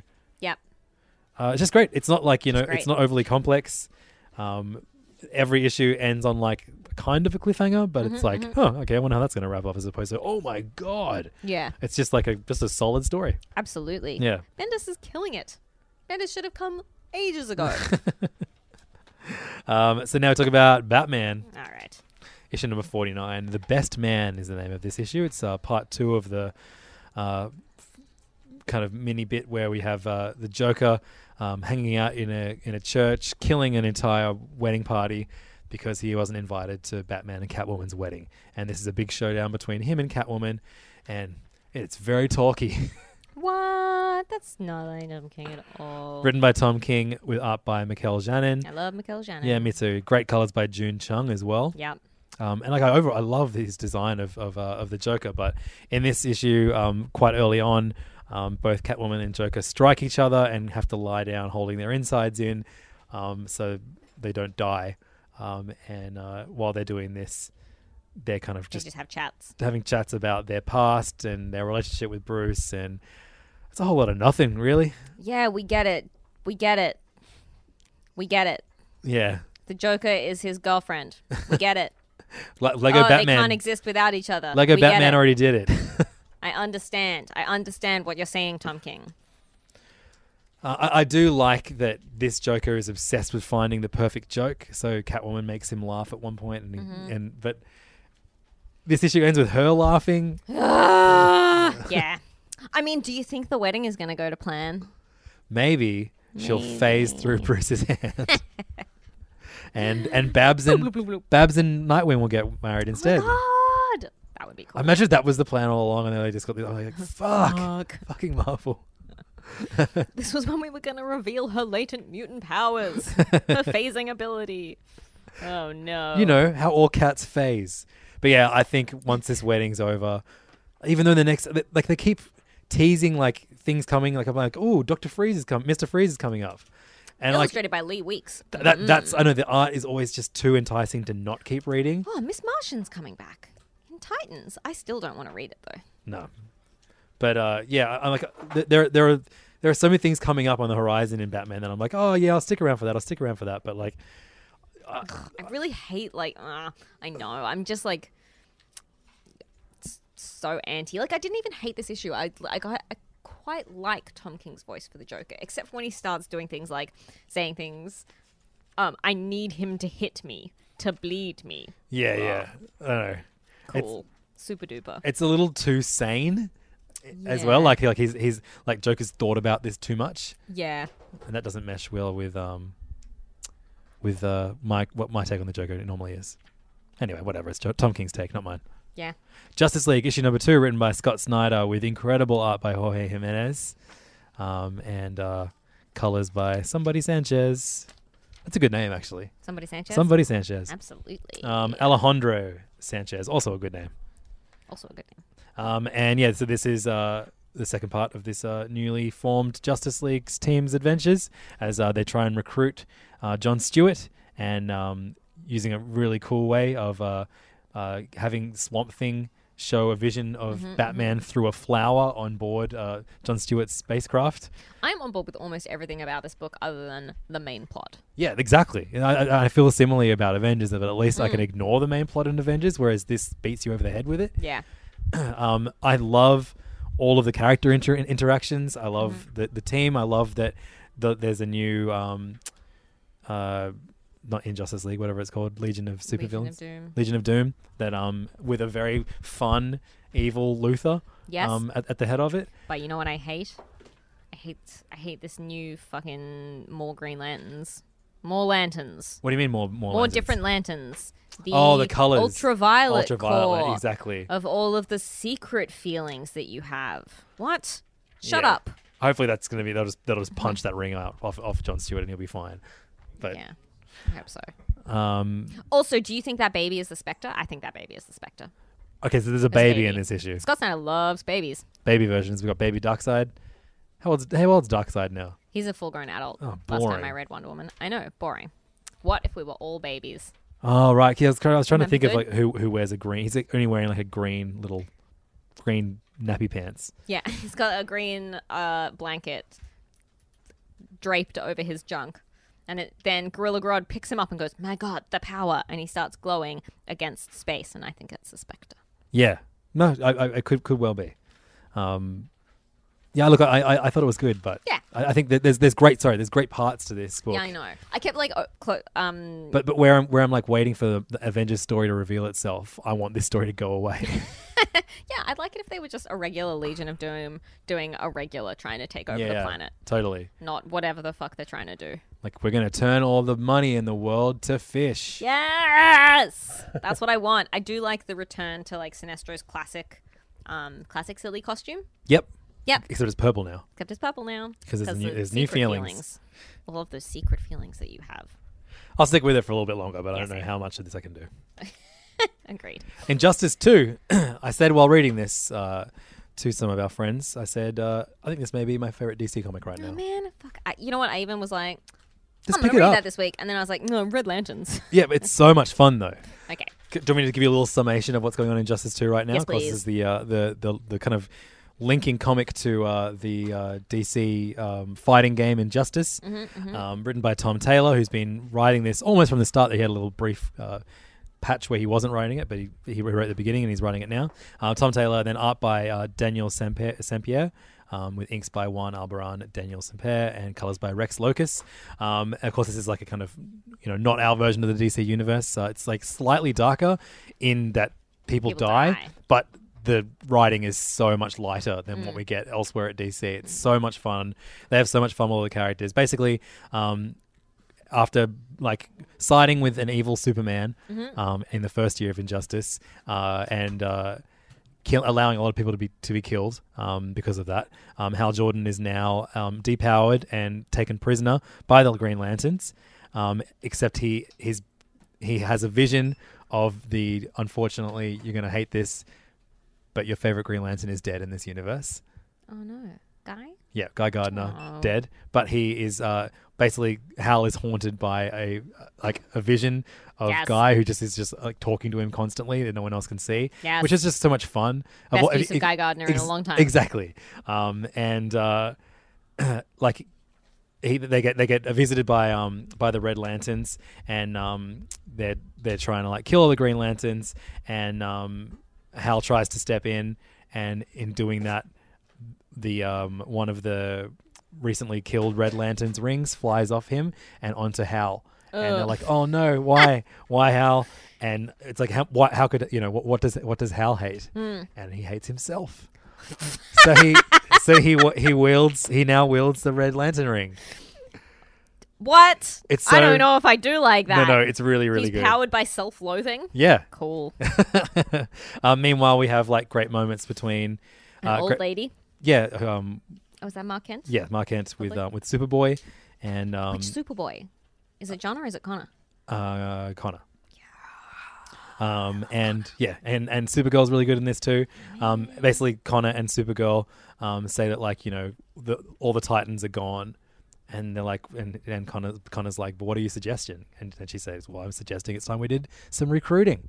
Hey, New Titans. alright, That's great. Yeah, it's really great. So look, it- I think it's a good jumping on point now. Okay, Hal you're right. Jordan is a I'll Red read the next Lantern now, and they're going to make new Teen Titans. Yes, please. Go and do it. All right. The Wild Storm, issue number 14, written by Warren Ellis with art by John Davis Hunt and Steve Bucciolato. Bucciolato. Uh, every now and then, we get an issue of this, which is just like, yep, that is about as good as a Yep. as an action scene could ever be in a comic book. Yep. Good action this week. John Davis Hunt is extremely talented. Yeah, so so good. But just like, especially at these like frantic kind of, I, I- I've said frantic so many times. There's a but few big, like just big, balls out action scenes. where we have like you know Loads like of balls. small panels that focus on like you know a bullet slowly moving, and then o- other panels like a great use of colors as well Mm-hmm, to, Mhm, to mhm. kind of you know portray some of the more uh, hectic parts of the of the action. Um, Story wise, like this is everything feels like it's slotting into place now. Yeah. um, which it should 14 issues in. Yeah. But um, uh, yeah, I, I really really enjoy it. I forget, I, I guess a lot of the kind of reveals of who, which what some of the characters' names are is lost on me because I don't know the Wildstorm characters that well. Yeah, I was reading this just before you got here, and I was just shouting at Jim, trying to figure out who everyone was. Who's Hawksmoor? Yeah, who's who's Alexandra Fairchild? And then, uh, if I just kept reading, reading, I would have found out without having to yell at Jim. Yeah, um, but really really great issue. Just so much fun to uh, Absolutely. to, to And, like, read. Not fun. There's like very few jokes or like Oh, fun things, but like fun in it's a, really fun. It's, It's just- this huge, big, crazy intergalactic superhero book. Yeah, It's good. it's really really fun. Also has a reference to the League of Gentlemen. Did you did you like the League of Gentlemen? No, Never mind then. I've never read it. Oh, it's a TV show. You know, with that oh, weirdo. not the League of Extraordinary. No, no, no, Gentlemen. the League of The- Gentlemen. The, British. Thing? Yeah. All right. What, what was the reference? They're drinking. He's drinking out of a mug that says a local shop for local people. Oh, right, cool. Sick. Is that one of those shows that when you re- revisit it now, you're like, ugh. There are a couple of elements that have not necessarily aged well. Papa Lazaro is like uh, a bit blackfacey for 2018. yeah, it's, I, I I really love the Canadian sketch group, The Kids in the Hall. Okay. They did so much blackface. Is that where Drake's blackface picture? no, came from? no, it wasn't. believe it or not. If only.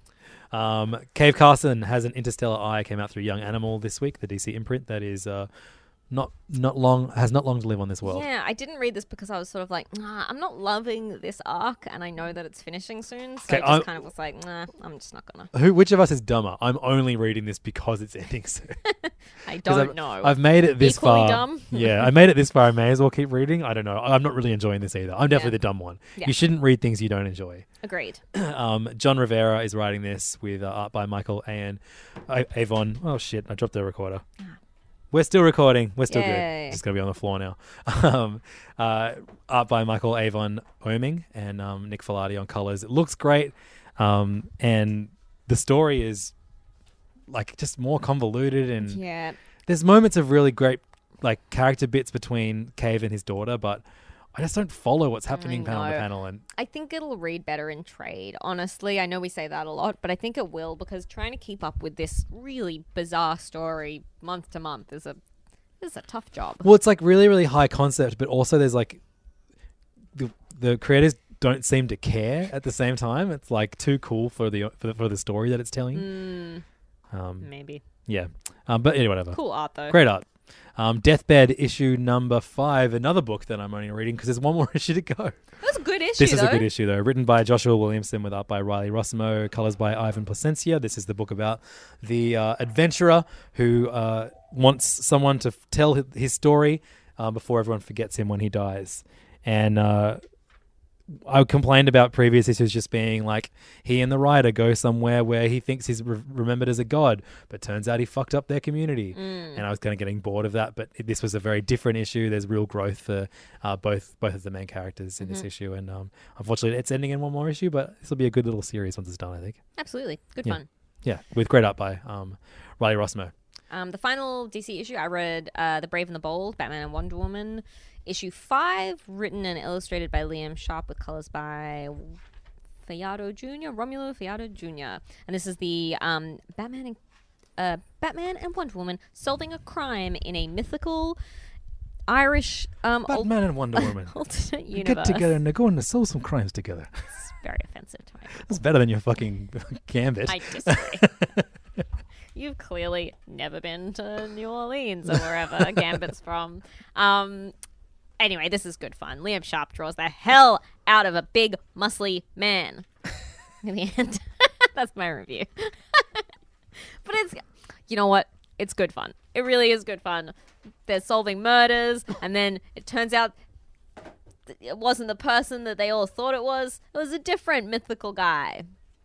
Um, for some reason, Now mythical people are attacking Gotham. for some reason on uh, all of the Wiggles' most recent albums. Uh, Oh, yeah. you guys know a lot of the Wiggles. That's my daughter's favorite band. Yeah, absolutely. She's 22 months old, and we get in the car, and I w- don't even put the, the key in the ignition. Also, because I can't, because keys don't have cars don't have keys anymore. You have a very new car. Yeah. My car's from 1996. Um, but uh, I won't even start the engine, and she will yell "Wiggles," but she Yeah. doesn't say the G's. She just goes "Wheels," um, and like very angrily, like demanding it. Yeah. But there is an astounding amount of Irish folk songs on Wiggles Yeah. albums. It's bizarre. it's and it- really weird, isn't it? and like and and also, Why? and also Celtic stuff. So there's a lot of and and and, and Scottish stuff too. Also, Irish dancing in the Wiggles. so much bagpipes, Yeah. but yeah, Why? I don't know.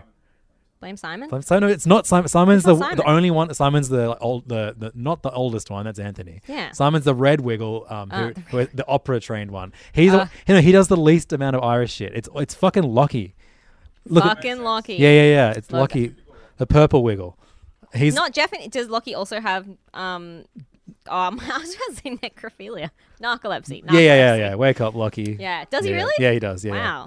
Wow. Um, and uh, yeah, so I have to like listen to an astounding amount of shitty Irish folk songs sung by King's kid, kids band now. Awesome. You know what? Um, Otto loves in the car at the moment. Uh, Um, Big Frida. Oh, that's awesome. Yeah, yeah. He goes woo along with all of the um air horns and stuff. That's incredible. Yeah, it's really like cool. ass everywhere and stuff. Yeah. That's amazing. Yeah, it's really good fun. Whose decision was that to put, put that on the car? I wish I Um, did it was that. just on our current car CD. We That's- put, we put the recent EP on the car CD Oh, that's amazing. because we have like a six CD changer. Yeah, raise your kid, to, raise your kids to Big Frida. I'm Yeah. surprised you don't have cassettes. Look, if we could burn cassettes, we probably would. Uh, so that is our DC reviews, I guess. yeah, why did you bring up the Wiggles? Because you're talking about Irish stuff for the one. I, I love. Yeah. You love the Wiggles. Um, so now we're going to move over to other publishers, which is where the bulk of my favorite comics came out this Yeah. week. Um, very good week uh, for the, for my favorite publisher, Other. Um, Fence number seven came out through Boombox. C.S. Paquette, Johanna the Mad, and Johanna Lafuente um, do this book together. It is a book about beautiful men who go to school and fence with swords. And, Yes. And it is a really It's exactly as homoerotic as you imagine. Well, just- it's just beautiful. It's just beautiful. and like the the story being told is is really captivating. It's it's a kind of like they're all fencing to see if they continue to stay on their scholarships and Mhm. stay at the school and Get on um, the fencing team. yeah, we, we've kind of this is what the, this current arc has been. Ev- Every day is and every every issue is a new day of this uh, kind of tournament that all the Mm-hmm. Mhm. boys are competing in, and uh, you see different characters that haven't that we've kind of seen scenes of, but they haven't interacted together, for having to fence each other, Mm-hmm. Mhm. and like how their tactics to kind of get in the heads of other characters doesn't don't work on all the other, and it's just it's so much fun and Mhm. it isn't just like that kind of like you know when you read like a sports book or a book about any kind of competitive thing it's like oh and then he won Yeah. and you can't really say why but this tells you why like the moves that the the, the characters are being able to Yeah. pull off or the things that you know they're immune to from their compet from their competitors Absolutely. Um, so you, you you're very aware why these characters are, are winning or losing Mhm. in in the story and i think that's like a, such a such a great thing to have in this book Absolutely. And there's so many like cute moments where like you see how different characters see each other and how they see themselves. So like we get to see how Seiji looks through Bobby's eyes and he's Yep. like this beautiful anime prince with like Yep. roses all around him and sparkles. Bobby's my favorite. Bobby's the best. But Bobby- just and the the sort of ongoing relationships are so sweet, and I like how much effort is put into even the sort of more background characters. They all get little moments and the Yeah. sort of little back matter where they have notes on each character, and you can kind of follow their progress. yeah and totally it's, it's so sweet. i I'm like, love I'm- the captain i'm looking forward to Yes. seeing more of him in the Harvard. next issue yeah He's so handsome, yeah he really is and I Um, hope he and Aiden get together. but i just like I no hope i know he makes out i feel like no i think aiden and, and harvard are just really good old friends No way. maybe they were lovers at some point in the past No. but they know each other too well You are dumb. all right well we, you are we dumb. if anyone wants us to do an entirely fence specific episode when we should get when I next time would she's in love- sydney Yeah. we'll do an episode with cs Cat. because she is and we'll just and we'll a and we'll beautiful angel. and we're just gonna do all like fanfic, like Yes. pitch relationship. Just who do we ship in the fence world? You should be reading this And she can give comic. us hints. It's so good. It's so good, and I just am so like I'm so thrilled with Boom and what they've done and how um because I'm sure I've said this before, but CS Cat said when she was at Kings recently that she was approached by Boom, who liked her work, and it was the um editor on this book. Her name Daphne, I think. Daphne Plebon. Um, was the one who approached Kat and said, like, I really like your work. Is do you have a comic that you have have you thought about doing a comic? And she went, Yeah, absolutely, and then went away for a week to write a pitch and came back with this. So good. And I think it's so great that Boom are reaching out to creators who do things that are queer friendly. Hell yeah. um, and are younger and are doing interesting things. and Definitely, yeah, different yeah. Things and so good. Just the best. So good. Check out Fence. You should be reading it. First trade is out, but the, the second trade is going to be even better. Absolutely. This is uh, real gripping stuff. Yep, and it's going to be minimum 12 issues.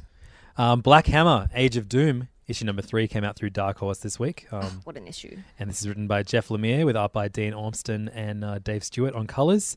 Uh, again, a hard one to describe without spoiling shit, but basically the daughter of Black Hammer is A golden uh, age superhero? Yep. Uh, th- th- all of all of these superheroes are stuck in this uh, shitty small town, and we're learning that it may not be outside forces that are the Mhm. reason that they're stuck in this town that they can't leave. Mhm. Um, and uh, the daughter of Black Hammer, who's been trying to figure out the mystery behind everything, um, s- is getting closer and closer to it, and uh, she's been whisked away to this uh, kind of like The tribute Sandman universe. the tribute to the, like almost Vertigo as a whole. Mm. So much so that at one point she's like, um, there's all these doors that she can go through to get home. Mm. And um, the first door she goes through is um, very kind of like Lovecraftian um, scene, and then the second jaw is straight up just Sweet Tooth, the Yes, Jeff just Sweet Lemire, Tooth. Jeff Lemire series. And I like that the guy who's sort of her guide through this house is like, nope, but I've been here before. Nice place. Yeah. I'm sort of like, is that supposed to be like uh, Jeff Lemire? Um, but yeah, so th- that was uh, Jeff Lemire's Vertigo book. So it was, Yeah. yeah. it's pretty like great on the nose, kind of like this is what Vertigo is. Um, yeah, but the, the, the mystery is kind of like slowly being solved, and I wonder how much more of Black Hammer is going to be. There's going to be once they're out of this weird town because it feels like that's inevitable soon, right? Yeah, totally. Who knows? Um, this is so good, and the Mm. fucking cover for the next issue is extremely exciting. Yeah, man. I just love this book so much. Great book. Dean Olmston is Yeah, one of- colossally talented. Very, very good. Um, and uh, we also got another Dark Horse book of a series that we are quite fond of, and that is Ether. Um, the Copper Golems is the second uh, s- e- uh, edition edition sorry arc, Arc. of uh, of Ether, written by Matt Kent with art by David Rubin, who is another masterful cartoonist um, doing stuff at Dark Horse. Um, I, we loved the first seri- series, and I loved the first issue of the second um, arc as well.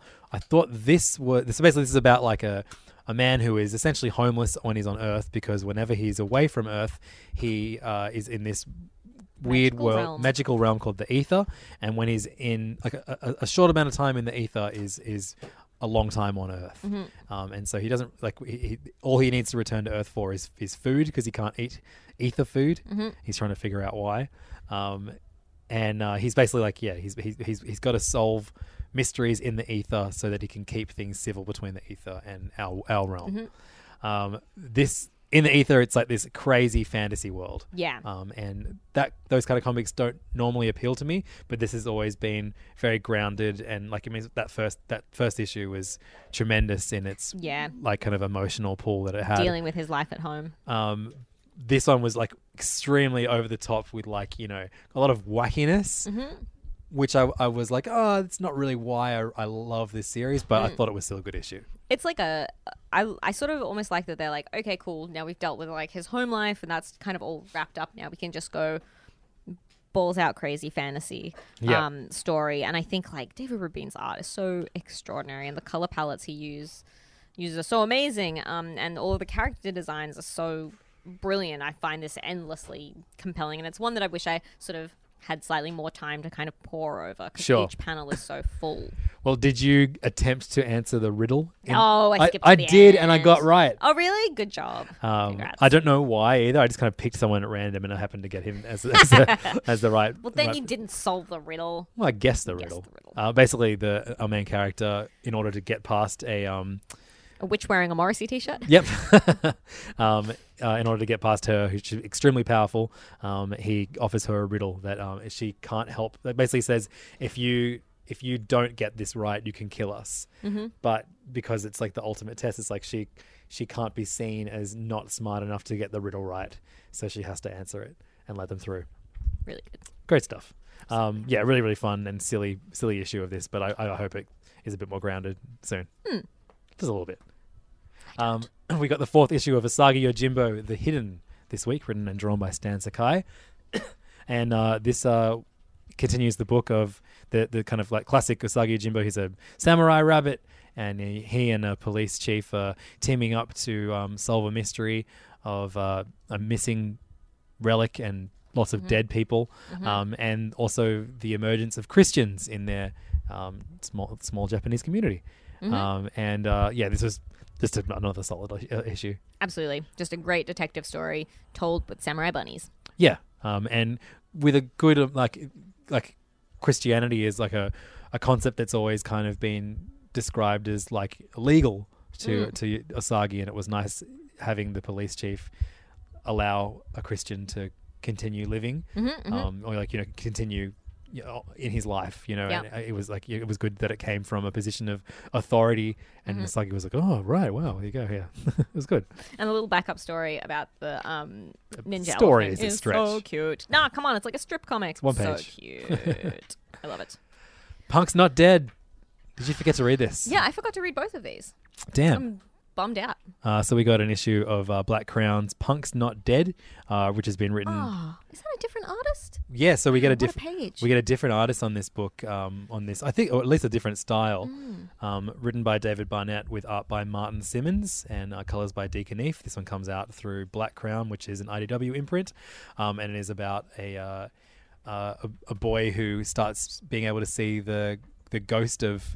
Uh, a, a- a punk named Sid, who is not necessarily Sid Vicious, but may as well be. Probably is. Um, there is a like kind of mysterious kind of Ghostbusters esque uh, government agency on his tail, Mm-hmm. um, led by this uh, extremely racy older woman Mm-hmm. uh, who uh, just says the most fucked up things a lot. Yep. And this issue told her past. Oh, cool. She's like, Um, she's someone that that never ever wanted to grow up, and, and uh, the opening sees some sees a rock star named Mick, who's probably not Mick Jagger, but for all intents and purposes is. Yes. Going down on her hell yeah. while she drinks champagne.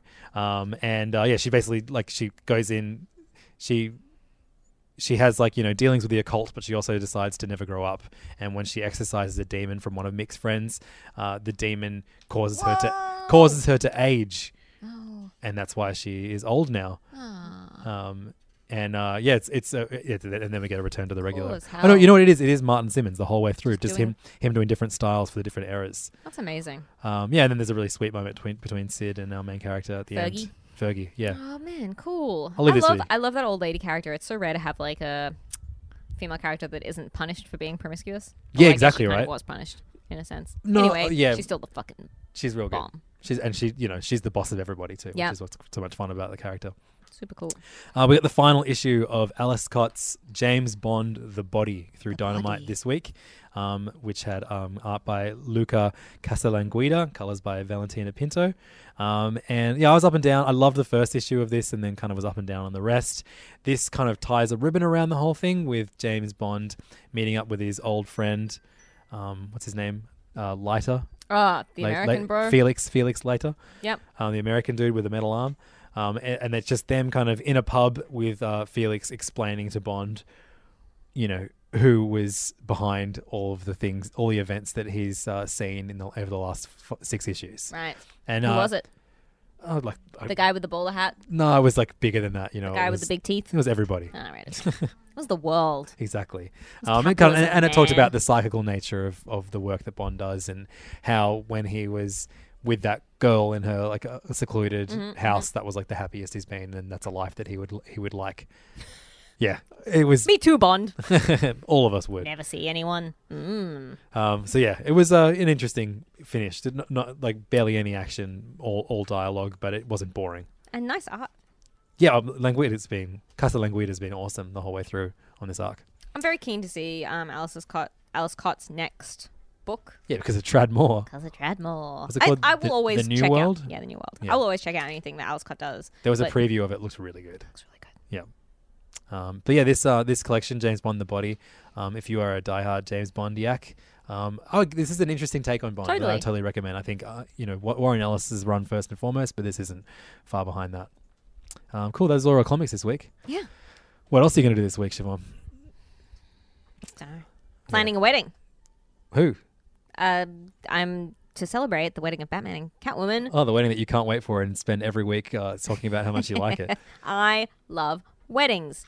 Everyone knows that about me. Um, but I'm doing a wedding at King's.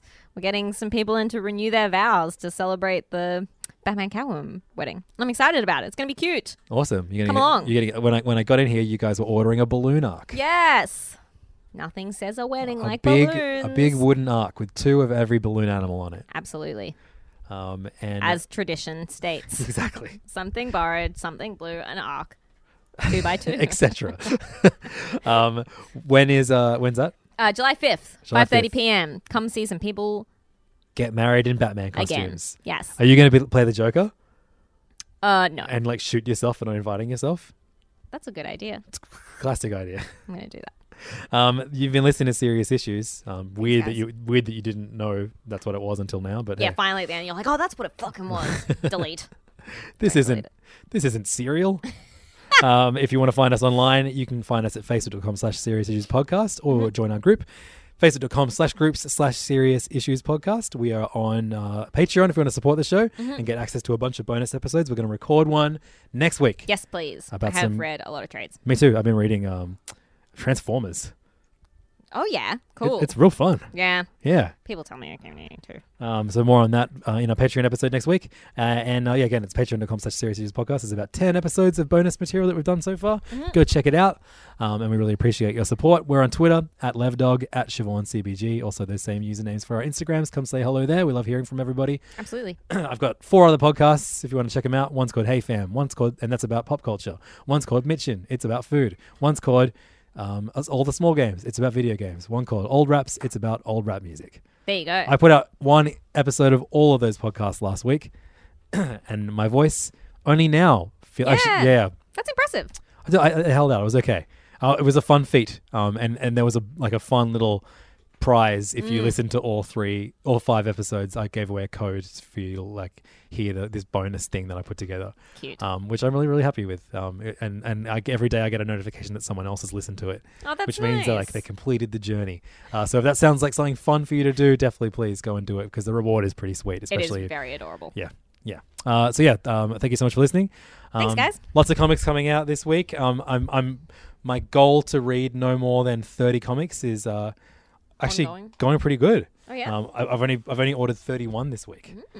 um, we get the one of the final issues of Astro City before it makes the switch to trade. Oh, we got the new multiple man number one. Yeah, multiple men um, comes out. Um, and Sentry? the Sentry, which is going to be interesting. Um, we get uh, the second issue of Thor and the second issue of Black Panther, two recent Marvel series that we liked quite a lot. Second issue of Blackwood through Dark Horse coming out too. Did you read Blackwood number one? Veronica Fish and Evan Dorkin. Yes, I did. Yeah, love that book. Real good. Uh, I'm going to read a Power Rangers anniversary special. Yes, you are. I'm not. Uh, and uh, yeah, some good stuff next week. Looking forward to it. Um, Saga. Saga. Sex Crims. Sex Crims. All good Kill or image Be books. Killed. Kill or Be- Oh, oh, the- yeah. it's the final issue of Kill or Be Killed. I know. How scary. um, so looking forward to seeing how that final finishes. Oh, and the new Vampirella comic with the fucking weird Lizner bro. Linza bro. What's that? You know what I mean? Linza? Yeah, you know, what's his name? He did Dawn. What are you talking about? what does did dawn mean? So there's this comic book called Dawn about like ladies with boobs crying or something from the 90s. Hey, and you- it's by this guy called Michael Linzer, I think. And he's writing the new Vampirella book with his Well, wife. I look forward I'm into it. to seeing how much you like it. You've been listening to Serious Issues. I already told you that. You know twice now. See you Oh, next time. Bye.